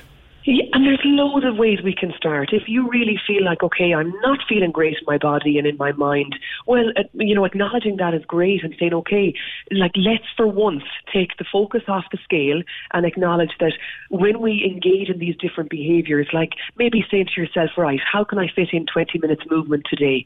Maybe I'll find something new, start a new hobby that maybe you've never tried, and let it not be about the changing number on the scale. And actually, that's much more likely. You're more likely to sustain that. I mean, I see Dr. Ciara Kelly has a 100 days of walking that's going now on social on social media, but I don't see any talk of it, of it being about weight loss, which is actually really important. And I think that that's really valuable for people to hear that message. You know, we can get out walking, we can get swimming, we can get into the sea, we can start yoga, we can stay hydrated throughout the day, drinking a you know a couple of liters of water a day. We can look at introducing lots of fruits and vegetables. We can do do all of these things, that it's not solely about weight. And actually, research shows us that when we engage in these behaviours, even if your weight never changed, your health markers are likely to change. That's Yeah. the important piece that people are not Yeah. informed about. Like we we do know, and that's well, science as I understand it, and perhaps I'm wrong, Sinead. It is not healthy to be overweight. Is that a factor of, or a fad? Well, in fact, look at it. That's not actually an accurate statement, um, to be to, to be frank, because that's based on a BMI metric that actually is incredibly flawed and was never intended for to measure any one individual's health. It was measured. It was it was intended for population use, and actually, research shows us that people that fit into the overweight category on the BMI scale are in fact actually healthier and have increased longevity compared to those that are in the normal or underweight category on Mm. the BMI scale.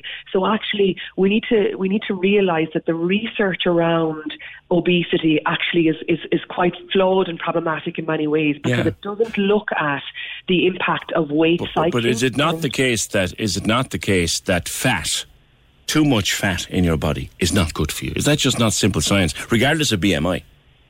Well, how do we measure that? You know, that's how it's, it, it is measured using BMI, in fact. And I think that, yes, the research is might highlight that some, you know, we're not saying that weight has zero impact on health. We're not saying that. You know, weight is one determinant of your mm. health. So, yes, we do need to acknowledge that. But I think the important piece is that when the research is saying that, you know, cer- uh, certain BMI categories are, are associated But, but they use other things. They use things other than BMI these days. I mean, doctors can use things like even calipers. They can measure, you know, measure can, the diameter. They don't just do use BMI. They, they use other Yeah. ways to, to assess the amount of, of body fat, and they tell us that having too much of it is simply not good for us. Yeah, and we can again we can come back to look at okay, we can acknowledge that cer- certain visceral fat. And there's there is obvious there are issues in relate. There, there's no one again denying that there might be some issues, but I think that again we say that it's all down to fat on the body that's associated with cardiovascular health and all of these issues. But actually, we need to be looking at um, the impact of weight cycling, the impact of weight stigma, the impact of dieting, uh, and the restriction on our overall health. And again, health is not cardiovascular health, mental health, you know, endocrine health. All of these things are not just on our physical body. It's our, our body is is one. One, you know, it's it's our Mm. mind, our our physical body, our emotional body, our spiritual body. So, so, so are, you, are you saying that when and I'm not arguing with you here. I'm No. having a, a teased out discussion. Like if your doctor says to you, your heart is struggling under the weight of your body, you need to lose a number of stone. Is your doctor wrong? Well, by your doctor prescribing that diet, you've over an 80% chance of actually increasing your weight by embarking upon that diet. So you're What saying the doctor? be You're saying the doctor is wrong. Well, what I'm saying is that the, the doctor would be practicing evidence based advice by suggesting that you engage in health promoting behaviours to improve your heart health. So things like exercise, as we've mentioned. I, I, I mean, I've mentioned several uh, health promoting behaviours that would really benefit heart health. But by people being told, go and lose weight, how do people do that? They go and follow a program like Operation Well, of course, then. No, no, the doctor will help you. You know, let's face it, the doctor will help you and give you diet sheets and give you nutritional sheets and whatever. Well, actually, the, our doctors shouldn't be advising us on diet because they're not nutrition experts. We should be uh, we should be directed But, but to have they not studied the connection? I mean, have they not studied the connection between weight and health? And they can refer you on to a dietitian. Well, you'd you know that would- you would hope that people are being referred on to dietitian if we really are looking at diets um, and dietary intake because it's important we're getting the advice from the people that are qualified to do so. Uh, but again, going back to my point earlier, that the research that we do have available to us is flawed, and we need to be questioning around the impact of weight cycling, weight stigma. They're not confounded for in the research. So how do we know it's not the impact of the weight cycling that somebody loses a large amount of weight and regains it and loses it again? When they engage in that weight cycling throughout their, their lives, we know that that can contribute to inflammation and other issues.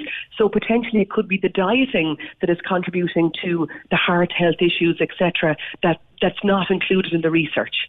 Okay. Okay, it's an interesting. It's an interesting take. I mean, yeah, it, it, we were all. I, well, look, when we were always told at least I remember, keep your weight within a reasonable frame and the rest of your body will follow suit. Are you saying that that's wrong? What I'm saying is, is that we can acknowledge that weight is one determinant of health, but we need to become a, come away from it being a weight-centric approach to health and well-being. Meaning, when all we're doing is focusing on weight and weight loss and the number on a scale, we're missing the bigger picture, Yeah. uh, which is much more important. So I think we need to redirect and come back to a weight-inclusive approach to health and well-being, which is saying, you know, all bodies are deserving of respect uh, and you know equal access to healthcare, etc. Yeah. And advise the public on what actually are safe and effective ways to improve health. And not but, you, but you, you would agree, lastly, uh, you would you would agree that carrying excess fat, FAT, fat, visceral fat, especially around your stomach and those, so that's not good for you, surely. I think it's too much of a blank, blanket statement to say, you know, yes, you agree or don't, because again, it's complex. There's so much nuance that's not considered in that statement. And I think, again, it just contributes to the fear mongering and the stigma around body size. We need to be looking at the wider picture. So I'm not going to, I'm not going to say that, you know, yes, I agree or no, I don't agree, because we're not including the bigger picture that we're, we're trying to obviously discuss here in, in this conversation. Okay. All right. I just wanted to explore a few elements of it with you, and thank you for doing that with me. That is uh, from from from Intuitive Eating Ireland. That is Sinead. I'm not too sure where you stand on this. Visceral fat cannot be good for us. That's what the doctors tell us. Now, before you do anything or in, engage in anything or get involved in any kind of a program, check with your doctor. Check with your doctor. Yeah, she's open to discussion, but I mean, yeah, do please consult your doctor on issues of weight and fat. And, if you can't do it for yourself, ask for a referral to a dietitian, a dietitian, you know, or get an opinion from someone that they know is they're being consulted. Because, look, my heart and lungs, lads, are grand. My cardiovascular health is quite good. But I have a big arse and I have not so much love handles as footholds. I know that's not good for me. Do you know? Common sense tells me that's not good for me. You might have read, I did recently anyway, that Weight Watchers have just pulled out of Ireland. I know not why. I'm not entirely, entirely sure why, but they have. And they've left an awful lot of people pretty much in the lurch following a Weight Watchers program, as I did one time myself years ago. But Unislim have um, decided to take up uh, the clients left in the lurch by Weight Watchers. Fiona Grasser, good morning to you. She was there, guys. She's is she? Hold on, is she there? Fiona, How are you doing? there you are. Hi, PJ. Good morning. How are you? Good. Now, we, we think that the reason behind the uh, departure of Weight Watchers that's a matter for themselves as a business decision, but but you've offered uh, to help people left in the lurch by them. Absolutely, PJ. There's hundreds of maybe thousands of members of Weight Watchers in Ireland that now have lost their support system. And as you know, there's a great support and camaraderie to help people to live a healthier lifestyle. It's really, it works. It's a great system. And Unislim is Irish. We've 50 years young this year. We're a family run um, brand and we're here offering support to those members that are left in the lurch. And of course, lots of them have contacted us loads of emails and queries from them looking for classes. And uh, a lot of the Weight Watcher coaches have also approached us as well to become Unislim leaders also. So it's great for us to say that we're here, we're Irish, we're going nowhere, and we have an amazing plan to help people.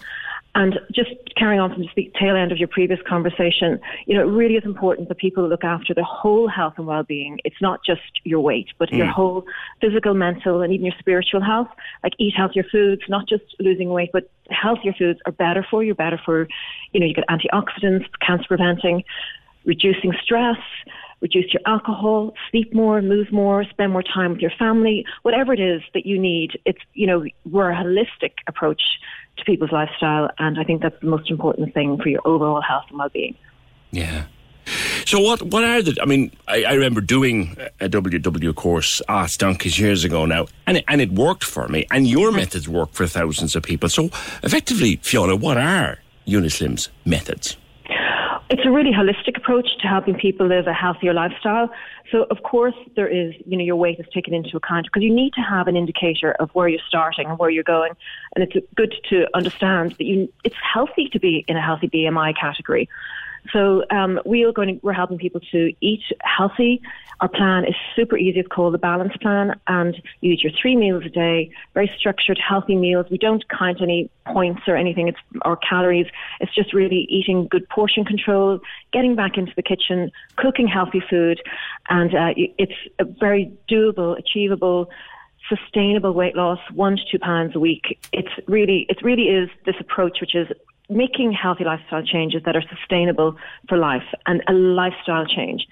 So I, I really believe in things like, you know, stacking good habits against what you already would have a habit. Yeah. For instance, getting up in the morning, you know, you're going to get up in the morning, you're going to the loo, brush your teeth. Could you maybe have a glass of water then?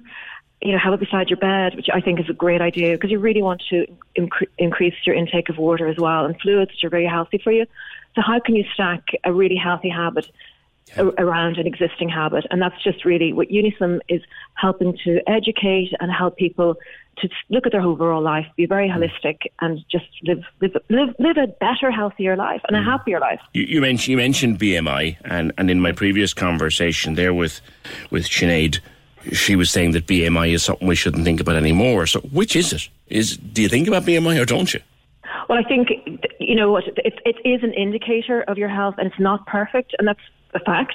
But it is something that at least if if you if you know where you are, it doesn't work for everybody. It's not a one size fits all.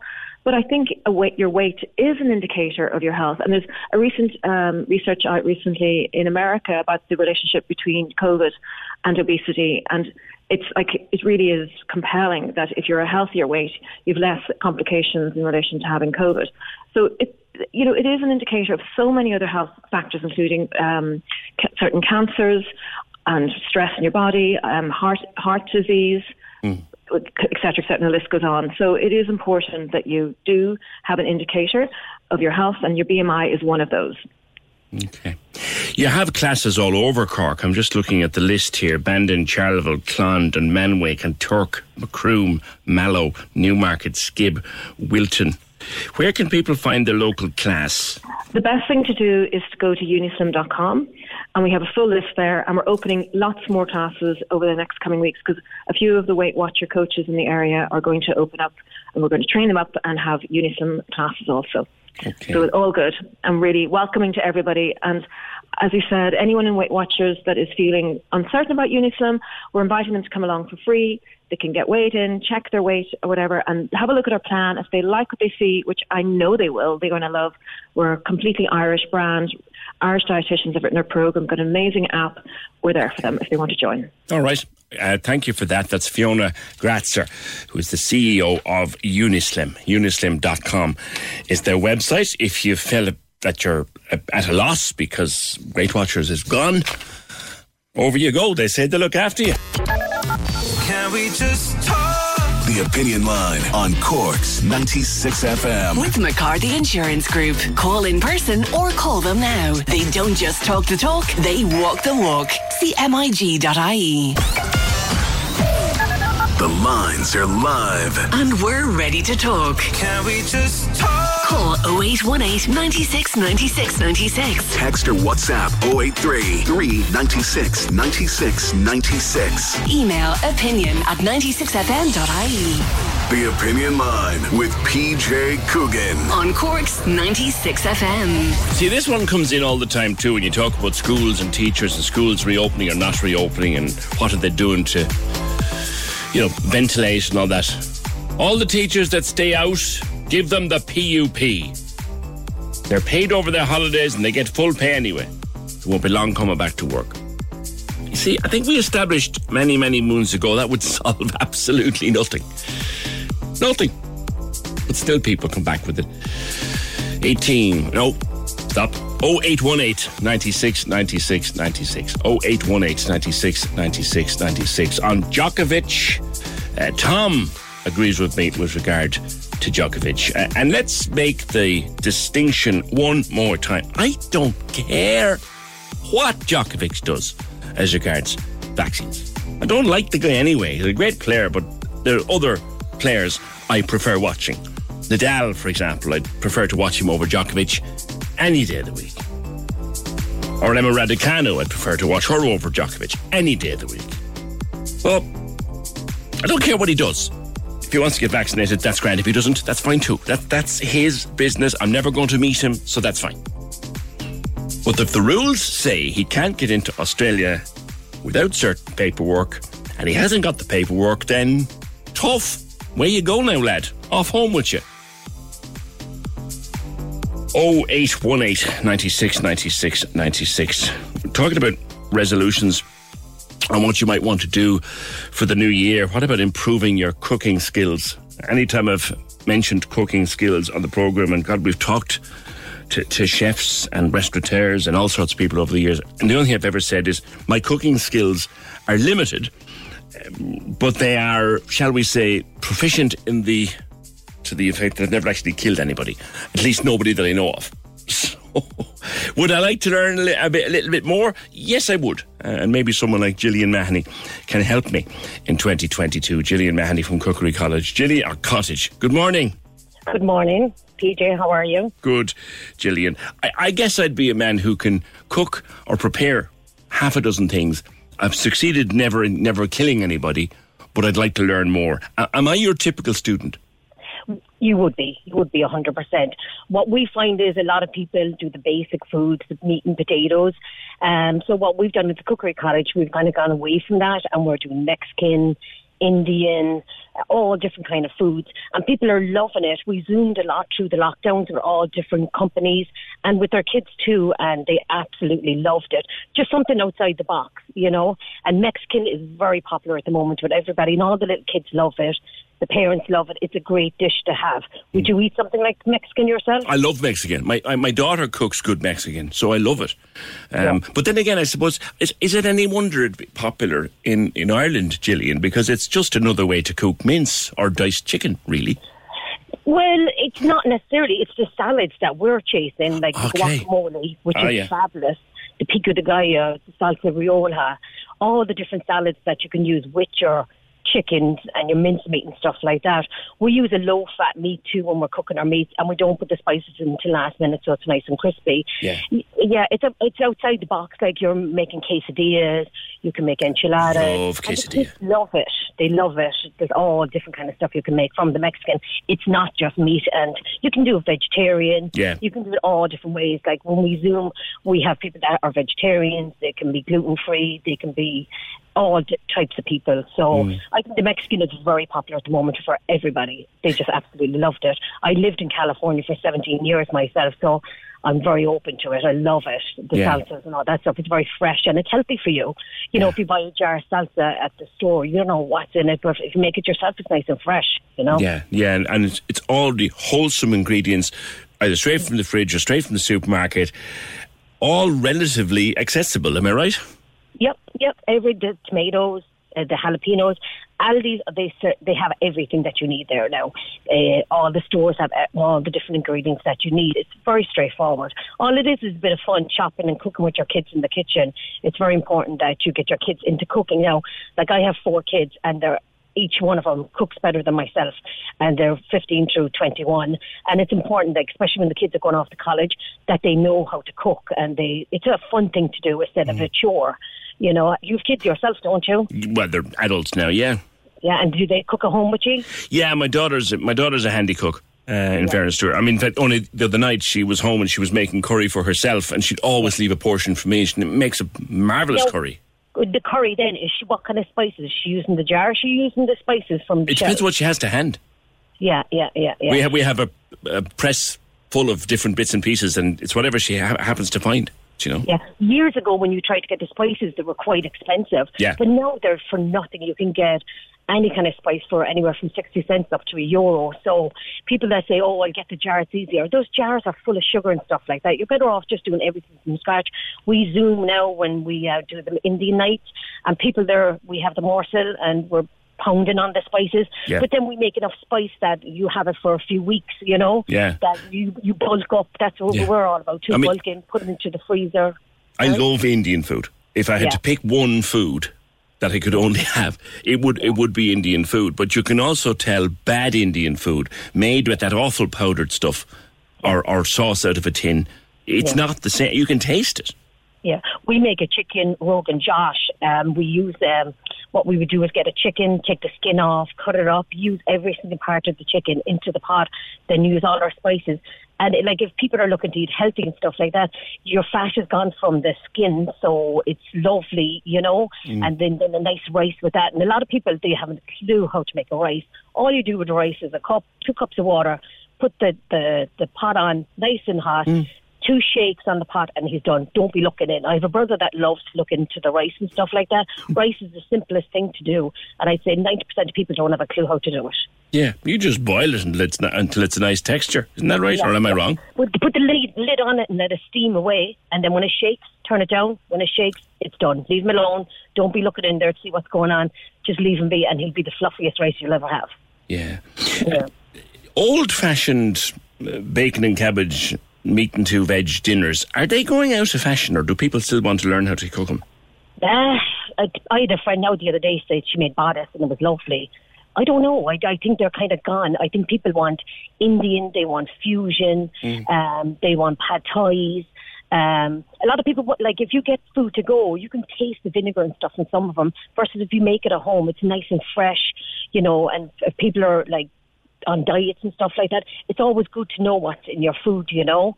Especially the, um, as I said, no, the curries, know what spices and in them. It, it all depends on the individual, and I do think that the meat and potatoes is kind of gone. That, that's definitely gone. We teach an awful lot of transition year lads, and they come in and make burritos with us, and they absolutely Oh. love it. Love a good And- burrito.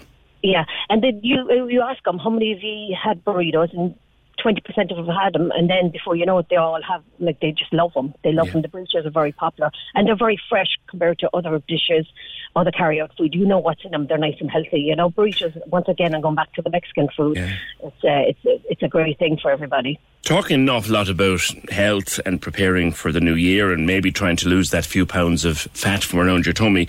Keto. Keto. Yep. Explain keto and why it's such a big thing. And does it actually work? It, it depends on yourself uh, how motivated you are. It's a very, very strict diet. I have a chef that works for me, Aidan, and he lost eight and a half stone on it. But it is very strict. The first few weeks you're going to struggle, but then once you get over that, like we have an introductory course next Wednesday, and all we're going to tell you, uh, it's Aidan's going to do with us, is about what to expect with this diet. It's kind of like the Atkins diet. It's quite strict, but then once you get into it, Yeah. the weight will fall off you. It's great for diabetes. there's, there's, I mean, a lot of that stuff you seem to be able. I mean, you, you dump carbs, isn't that right? No, zero carbs. So no carbs. bread, no pasta, bread. no rice, No rice. It's eggs, no spuds. avocados, high protein. Yeah. So you have to be really, really motivated. It's a, it's one of the hardest diets out there, I think. Mm. Now, as I said, my chef Aidan uh, lost eight and a half stone on it, and it's it's off. It hasn't come back, and he's been Yeah. two years now, and he loves it. And he does dip every now and again into other stuff. He'll have a beer every now and again, but in general, it's a strict diet, and you have to stay with it. But it's a great way to clean yourself up if you if you want to lose the weight, or if you have any diet uh, problems like diabetes and stuff like that. If you're borderline, it'll bring it down from it. Yeah. So it's it, it, it is a hard diet. But it's up to the individual. If you're motivated, I would recommend it. We're doing an Because what, what I was thinking, just reading some stuff about it over the the, the the last day or two, is that yeah, there's lots of lovely food on it, but in terms of a portion, like I'm an awful devil for my dinner. I want I want rice or I want a bit of pasta. I want I want something to bulk up the plate, yeah, and yeah. that's gone from keto. So I could imagine being very hungry after a big dinner.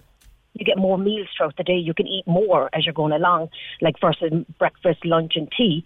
This way, you can snack as you're going along, and there's we'll give you different snack ideas and stuff like that. So you're you don't necessarily have to be hungry and have a big dinner if you're filling up uh, more regularly. Do you understand what I'm saying? I do, I do. Yeah. Dur- during the lockdowns, in particular, Gillian, when the kids were at home an awful lot, uh, they, they learned, or they tried at least to learn to say do things like bake. Yeah. Um, and and it, it is important, isn't it, that we It that we ha- encourage our children to do these things, even even if what comes out is completely inevitable. You wouldn't give it. I, you, you would. I- I- you wouldn't give it to the dog. At least try. Yeah, I blame the parents. They're it's not lazy, but they just don't have the time. But in this lockdown, like the hardest thing to get was yeast and flour. because everybody was at it. We were zooming where we would have 50 people up on the screens with all the kids and they absolutely loved it. Like cooking with mom. I know the kitchen is a mess, but people just need to do it, you know? Like we've all different kind of classes inside the cookery college and the kids just love to bake and cook, but it's the parents. The parents need to just get over the mess and get on with it. Stock up the cupboard, you know? It's lovely to make a lovely fresh bread with the kids or little cupcakes or even homemade pasta. Like in the lockdown, kids were bored and I think the cooking was a huge thing. Yeah. Everybody was cooking, everybody was making pasta. People experimented like they'd never done before and it was great to see it. And we saw a lot of it on the Zooming. We would have, as I said, 50 people Zooming with us and they would all just be competition, who would have the nicest food and all that stuff. And they loved it. They loved it. Now, all your courses are available on your website. What's the website, Gillian? Uh, cookerycottage.ie. cookerycottage.ie. Good luck, good luck with it, uh, and thank you very much for being with me on the opinion line on Cork's ninety six. Gillian Mahoney of Cookery Cottage. So Indian, Mexican, a big thing. So we're not so much eating the bacon and cabbage anymore. Speak for yourself. Bacon and cabbage is still my favourite traditional dinner. I would crawl over broken glass for my mother's bacon and cabbage. And no offence to the Queen Bee. My mother's bacon and cabbage, there is no, nothing like it on Christ's tiny earth. Um, but it has been replaced by the burrito. 0818 96 96 96 0818 96 96 96 now on BMI and that little discussion we had before 11 went further than we kind of envisaged it would over whether BMI is a legitimate thing to talk about anymore. Jar says the BMI scale is useless. It seems to be mainly based on height. Everyone's body shape and build are different. And another jar, the doctors don't know anything about diet. And if the person's overweight, there's an excellent chance they don't understand nutrition or have poor planning skills. They rarely refer you to a dietitian. They will if you ask, but I think the issue should always be brought up. Yeah, if your doctor says to you, maybe you should lose a bit of weight, then, or a bit of fat rather than weight, lose a bit of fat, lose a bit of belly fat. Why not say to your doctor, well, can you refer me on then? Can I see someone about this? Because I don't know where to start. That's worth. Slimming World is also good, says, uh, is it PJ? Or are they referring to me? Thanks for that. Now, Morris, if our bottle banks are anything to go by, being full up persistently, then all the exercising and diets in the world won't improve people's health. What's the point in a person going to a gym if they're smoking a pack of cigarettes a day and drinking till they fall over? The problem with this country is that addiction to bad habits is its main problem. Adverts have recently appeared on bus shelters for chewing tobacco. Chewing tobacco is the number one cause of mouth cancer in America. Our dentists are going to be very busy diagnosing mouth cancer if chewing tobacco takes off in this country. Good health starts with good habits. You're not wrong there, Morris. Good health does start with good habits. Actually, on the price of drink,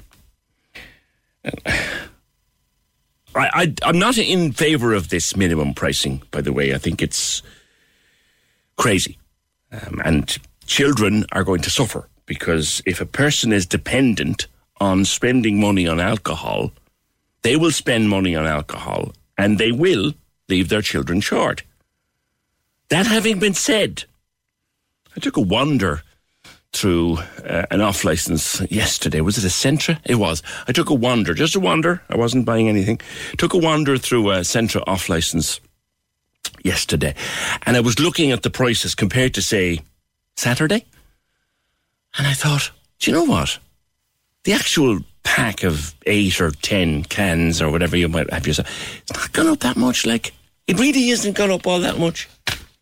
Maybe we're, maybe we're losing the plot a small bit. Yes, the big slab of 24 cans is gone up a lot. Because that's bulk buying. 0818 96 96 96. Can we just talk? The Opinion Line on Cork's 96 FM. With McCarthy Insurance Group. Call them now for motor, home, business, farm, life, and health insurance. CMIG.ie. When I hear it, I just can't stop smiling. Cork's 96 FM has a shiny new phone number. 0818 96 96 96. Save it to your phone now. 0818 96 96 96. The number you need. Hello? Hello? For Cork's 96 FM. Can we just talk?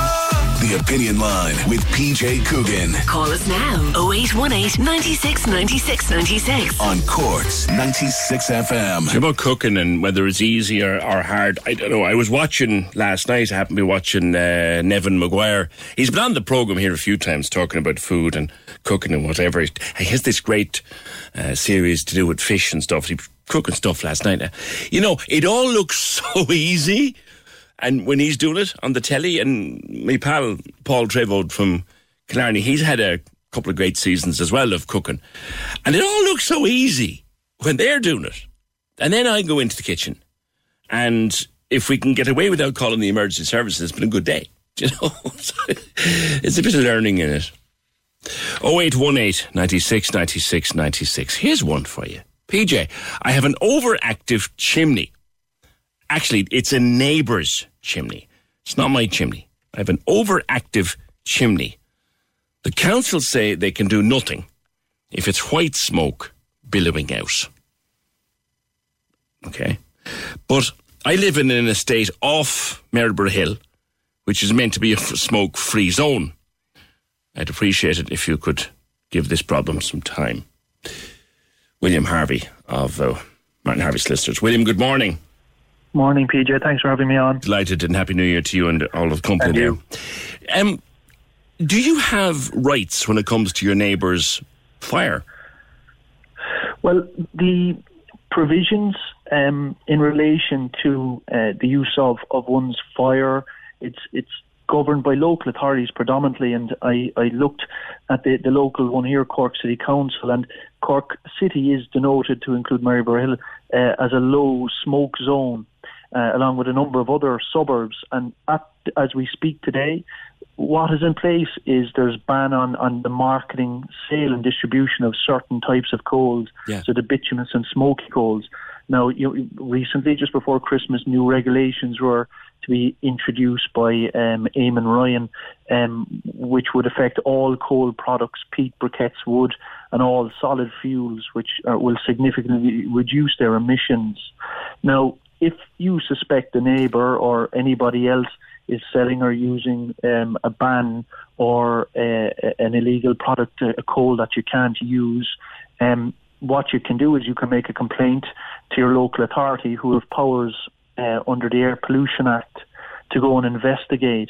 Now, it's not something that we would come across very often, and in, in my career, it's not something I've in fact seen in court. But um, under the Air Pollution Act, um, an authorised individual under that act can go in, can inspect the property by arrangement only, and if, if the individual of the property, the owner of the property, uh, refuses, uh, an application can be made to the district court uh, for a warrant to allow the, the authorised individual to attend. So uh, I suppose you can't control um, uh, or have any say over what someone puts into their fire other than uh, if you suspect they're using something they shouldn't be doing, a complaint to the local authority. But does the local authority have the power to examine, say, this is, I know it's very simplistic, William, forgive me, but do they have the uh, authority to call to someone's front door and say, we've ha- a, a private house and say, we've, we've had a complaint, can we see what's in your coal scuttle?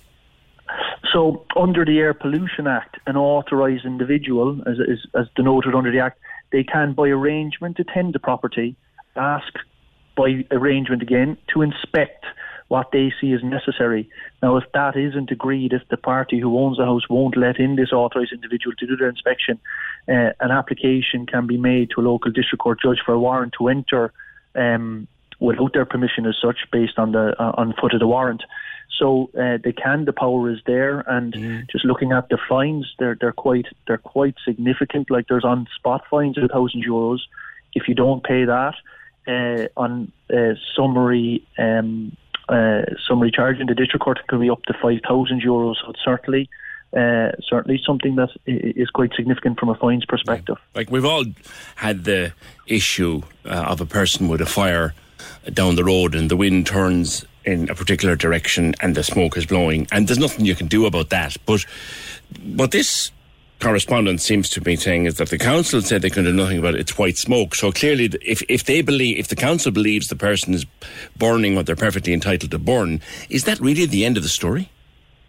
It is, PJ. There's there, there's nothing anyone can do now, unless there's some sort of a fault in the chimney, and it's probably a matter for an engineer to comment on. But like what comes out of a chimney and what's burnt in a fire is a matter for each individual, and provided that they are not burning a um, a fuel that has is, is not allowed under the, the low smoke zone, which at the moment is the smoking, the bituminous coal, and going forward there'll be new regulations coming in. Not sure what date in 2022, but it's meant to be shortly in respect of other products. If Mm. that's the case, that is the end of it. But like in all of these issues, whenever I come on and I talk to you about issues with neighbours or whatever it might be, it's always best approach is to go go over, knock on the door, Yes. explain what the problem is, see if a resolution can be got. And more often than not, in my experience, resolution can be found. And Yeah. if not, there's things you can fall back on mediation if it went that far. Now, it all, it all depends on the nature of the problem and the issue between the people. But very often, these things are resolved very quickly and easily, you know. Like straight away, someone's been on the phone here, and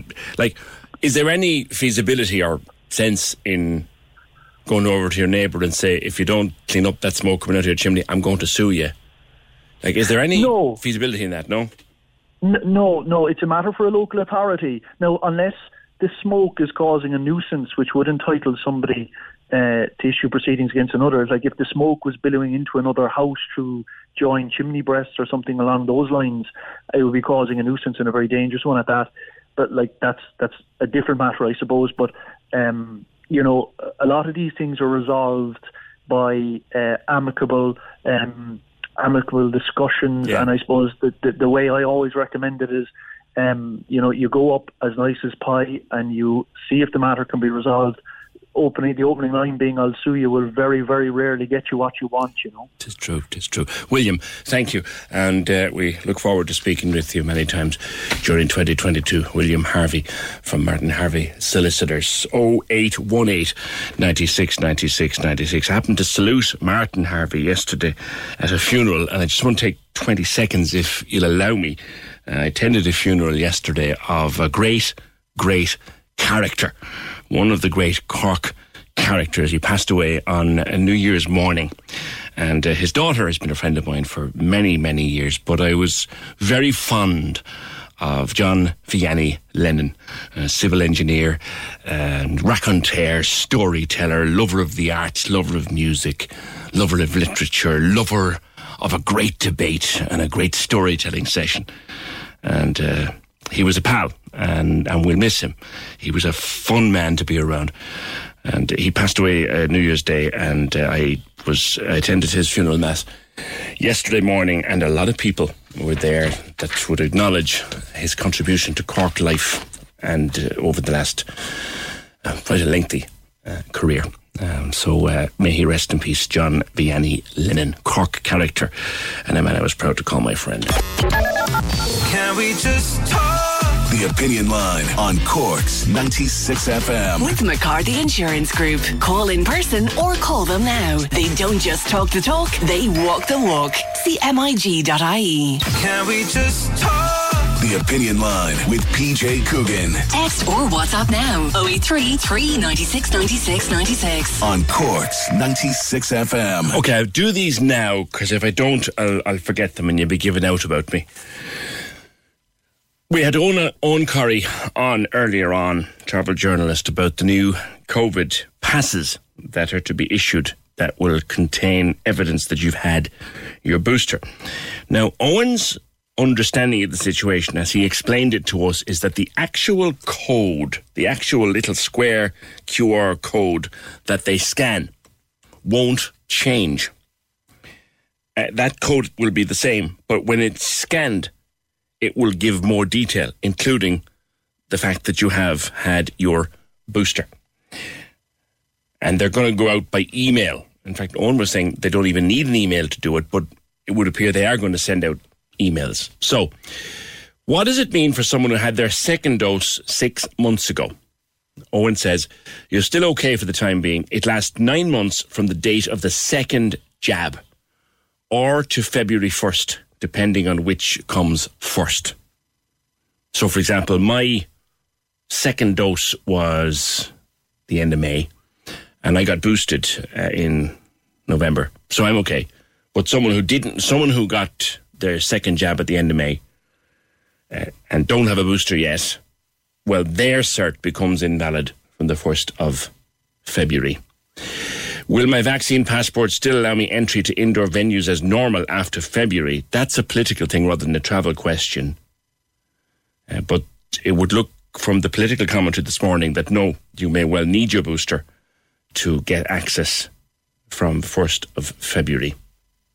What's happening with certificates of infection? At the moment, officials seem to be accepting them as covering you. If you present them at an airport, that may change. What's happening with paper copies of the cert? Again, generally they should be acceptable because the QR code itself won't change. But when it's scanned when you go in somewhere, then the data will be read. And, you know, the tick that comes up on the scanner, yeah, it should be this. It should be okay. More will emerge in, in the next few days with regard to this. But from the 1st of February to travel within the EU, would appear you're going to need to have your booster. And that detail will be recorded on your on your pass. I have bunches of other comments I need to get back to, but I want to go to Neve Brady, well-being and productivity coach, uh, to whom we've spoken in the past about self-care and success for working parents. Again, as we come into the, the new year, uh, one of the things we're being told to do is take care of ourselves. As a, as a friend of mine who's a therapist says, mind you, there's only one you. But when you're busy and you're working and you're raising a couple of kids and you're moving, pulling and dragging and tearing and hauling around the place, it's very hard to look after yourself. Neve, good morning. It is difficult, isn't it, sometimes? It is. It is, and it's something which um, myself and uh, two partners of mine, Orla O'Brien, Orly Mac Andrew, decided to address this year. Um, PJ, I think you might know I had my second baby last year, mm. so I've returned from mat leave twice in two years, and I can tell you, you described it well. It's pulling and pushing and being dragged around the place. So it's very important to carve out a little bit of time for self care in the middle of all that chaos, you know. Yeah. Self care is not selfish. That's the lesson we need to learn. It is because if you're not looking after yourself, you don't have a hope in looking after anybody else, you know. And you have to you have to really try to carve out a little bit of time to make sure you're you know, recharging up those batteries, right, and to be able to show up at, at work and at home as best you can. Um, as you, as you try to balance the whole lot. Uh, looking at your Instagram and, and some of the slides on it, I, f- I found amusing. One actually sets, kind of sat with me. It says, try to get rid of your inner perfectionist. Life is not perfect. Yeah, life is not perfect, and it's absolutely not perfect when you've got children. I'll tell you, I got a rude awakening after my first child when, um, as you can imagine, as a productivity coach, I like to be very organised. And uh, that's not so easy when you've got the small children, right? But, um, you know, you can just do your best. And what we talk about with self care, PJ, is look a little bit of time for your your movement or your exercise, know, to keep the energies up. A bit of time to nourish yourself. You know, we're always trying to get the kids fed and trying to make sure they're eating well, but what about yourself? You know, and then just being able to make the most out of the time we're at work so you're not suffering from work guilt when you're at home and suffering from parent guilt when you're at work, you know, and just some practical things you can do to, to do your best on any given day. Because mm. if you're not looking after you, you can't look after your kids properly and you can't work properly. This is just a fact. But how, why why is it so hard, Neve, for people to, to, to, to accept that? You've got to mind you. Because if you don't mind you, you can't mind anybody else. You know, I never really understood it myself, PJ, until I suppose I became a mother to my own children. Um, because on the outside looking in, I was like, it's, surely it's easy, you know, just take an hour. But of course, when you are responsible and caring for people who depend on you, you automatically go to their needs first. And then you're going back into work and you're trying to, you know, continue to progress that career and be successful and show that you're adding value and again you're focusing on what you're providing to other people. Yeah. You sit down at nine o'clock in the evening and you go, oh my god, I didn't make any time for me today. But now you're too tired. So, so you know, you just watch a bit of telly and head off to bed. So it, it's just because I think we're so focused on other people, which is completely natural. Mm. But all the more reason to take a little bit of time to learn some practical ways to bring it into your day without it being a big thing. You know, The, the, the, the take an hour, do you know, and it's very easy to say to someone, why didn't you just take an hour? Where am I supposed to find it? yeah, yeah. Where So- am I supposed to find an hour? Yeah, and I know, and Orla O'Brien, who's looking after the fitness part of the program, so we've got fitness, food, and work. Um, she's great at looking at things like 10, 15, 20 minute uh, movement plans because an hour can seem like way too long. It's like, where would I find an hour? I get an hour in four months' time, you know? Yeah. But it's all about saying, maybe you don't have an hour, but you have 20 minutes Mm. you know, or on the food side, okay, so maybe you don't have time to make yourself something fresh every single day of the week, but can you do a bit of batch cooking? And Orla McAndrew now, she's the expert on that. I won't even try and, and, and give you the advice, but it's all around, you know, finding the pockets of time, even if it's not a lot of time, you know, and making the most out of that. Yeah, that few minutes, and particularly on, a day like today. Now, I'm not a, I'm no one to talk about out get getting out walking. I hate walking. But if if if you're a person who likes to walk, get out in that for 20 minutes. If you have if you have 20 minutes. Absolutely, or even 15 minutes. You know, I always say to people, like, don't underestimate what you can get done in in even five minutes. Walk around the block.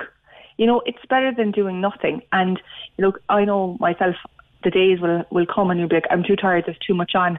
But just have the running shoes or the walking shoes on you, and walk to the front door. Next thing you know, you'll be outside the front door, and you'll be around the block before you're finished. Well, there's something I learned a long time ago about that, Neve, and uh, it's that the hardest part of doing any anything is putting the shoes on Yeah, it's the or first step. changing into the shorts and t-shirt. That's the hardest part of the exercise.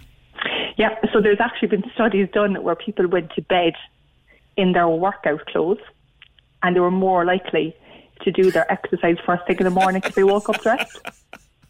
Yeah. Oh my god. Yeah. I know it's a bit. ex- No, I don't. I, I'm not saying that. We're not that's what endorsing you that, but- No, no, no. We're not endorsing that. Just to be clear. But like, it's all about that first step, and that's why we thought that um, if over a couple of weeks people would join us and just learn some easy first step things to get you going, that then will you'll be more likely to actually bring in a little bit of self care that's sustainable and it's not unrealistic considering everything else that's going on. You know. So where can they join you?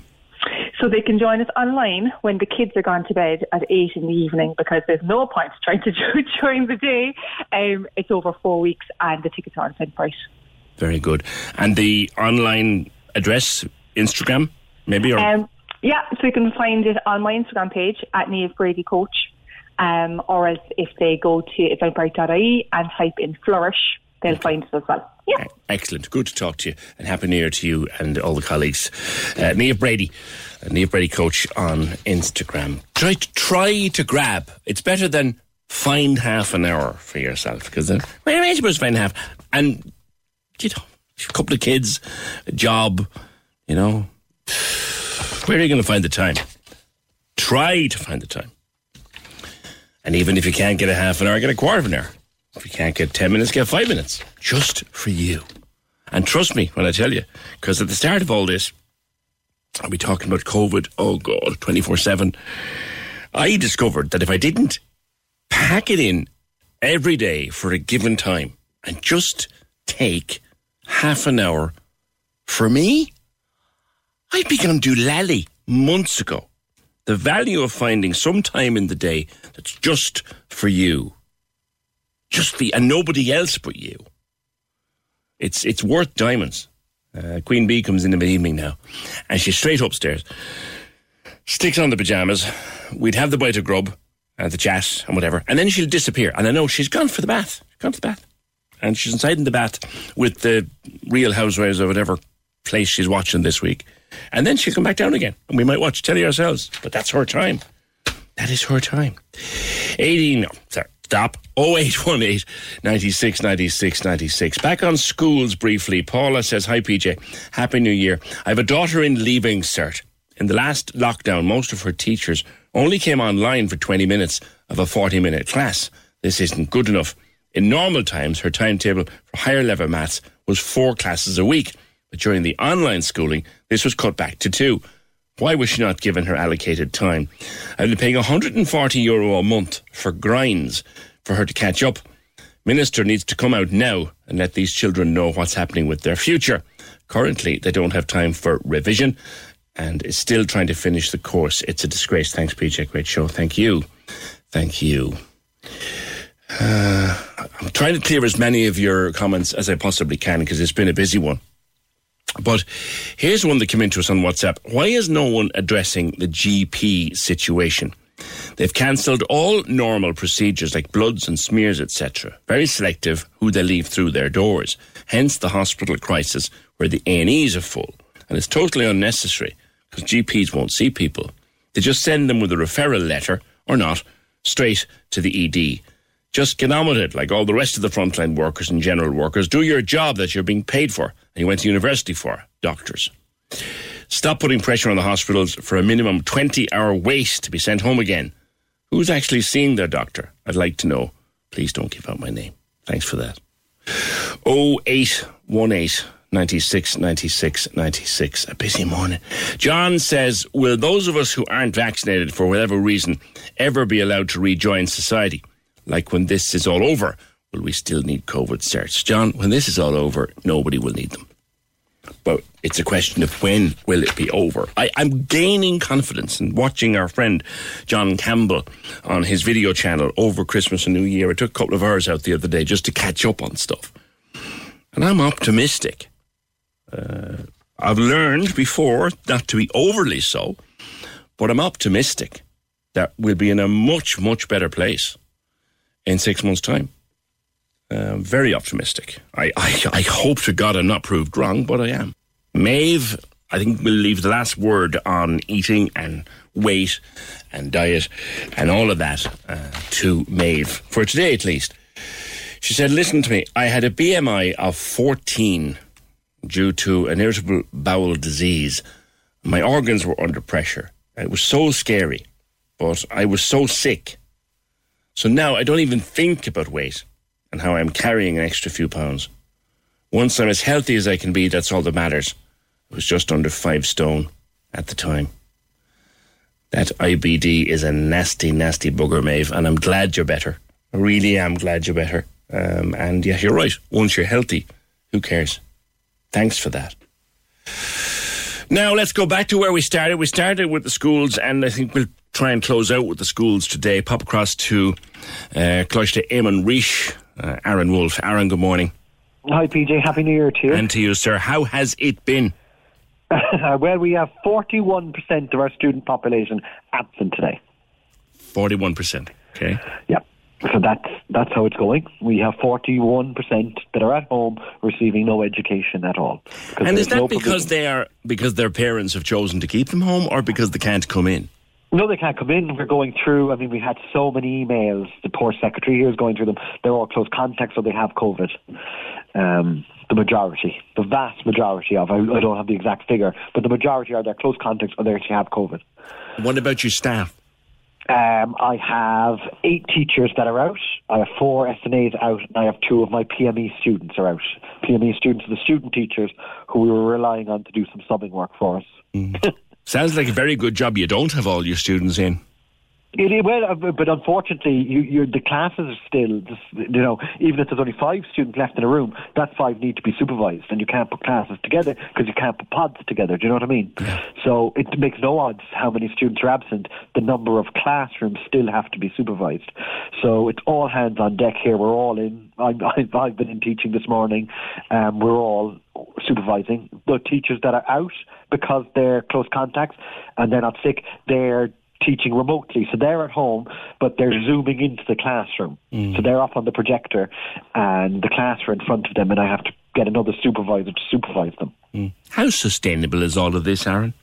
It's not. I'd imagine we'll have even more people out tomorrow because what a lot of kids will do tomorrow tonight when they go home is tell mum and dad, look, there's no one in. Can I stay at home? Mum and dad might say, yeah, do stay at home. Um, it's not sustainable. And I know a lot of schools that have actually sent year groups home. I've been very lucky that I haven't had to do that. Mm. But I, I know a lot of schools have sent year groups home. I think this plan was ill-conceived from the beginning. It should have been a delayed start. There was no need to bring us back Thursday and Friday. Uh, that would have got us over a huge hump if we'd started on Monday instead. Because a lot of my staff who are isolating actually come out of isolation anyway on Monday because Right. they've been close contacts over Christmas. Um, and I think we've had so much investment, in fairness to the Department of Education, they put huge investment into ICT in schools, but we haven't used it. Yeah. you know, we, they, You, you, mentioned, you mentioned there that, that even holding out until next Monday would have been beneficial. But the would have bought us four determination, the, the, the, the, the, the hooves were dug in. There was no way we were moving past today. Will they regret that decision, do you think? I don't know. Do, I don't know. Do they do, do they care? Um, I think it comes up to a question about are they thinking about education or are they thinking about a babysitting service? You know, why are schools open today? And the system is not fit. They keep saying schools are safe places. Schools are only as safe as the community around them. And the community around us is not safe at the moment. You know, the numbers are very high. There's genuine anxiety from students and staff in school today about the virus. Um, I just don't think they consulted with stakeholders. You had the STI were saying delay and stagger. The parents' associations were all saying the same, and so were the stu- so was the student unions. But none of them were listened to because we're constantly fed the mantra "schools are safe." Mm. But you um, know, And, your, and yours, yours is half empty today, which is illustration of something different. Aaron, that way, it is safe because there's no one here. Aaron, all right. Thanks very much for that. That's Aaron Wolf from Coláiste Éamann Rís, CBS. And that's it for today. First day back. I think it went reasonably well, even though a couple of cock ups on the phone number. We'll get better as we go. See you tomorrow, just after nine. Can we just talk? The Opinion Line on Cork's 96 FM. With McCarthy Insurance Group. Call them now for motor, home, business, farm, life and health insurance. CMIG.ie. Even when we're on a budget, we still deserve nice things. Quince is a place to scoop up stunning high-end goods for 50 to 80% less than similar brands. They have buttery soft cashmere sweaters starting at $50, luxurious Italian leather bags, and so much more. Plus, Quince only works with factories that use safe, ethical, and responsible manufacturing. Get the high-end goods you'll love without the high price tag with Quince. Go to quince.com slash style for free shipping and 365-day returns.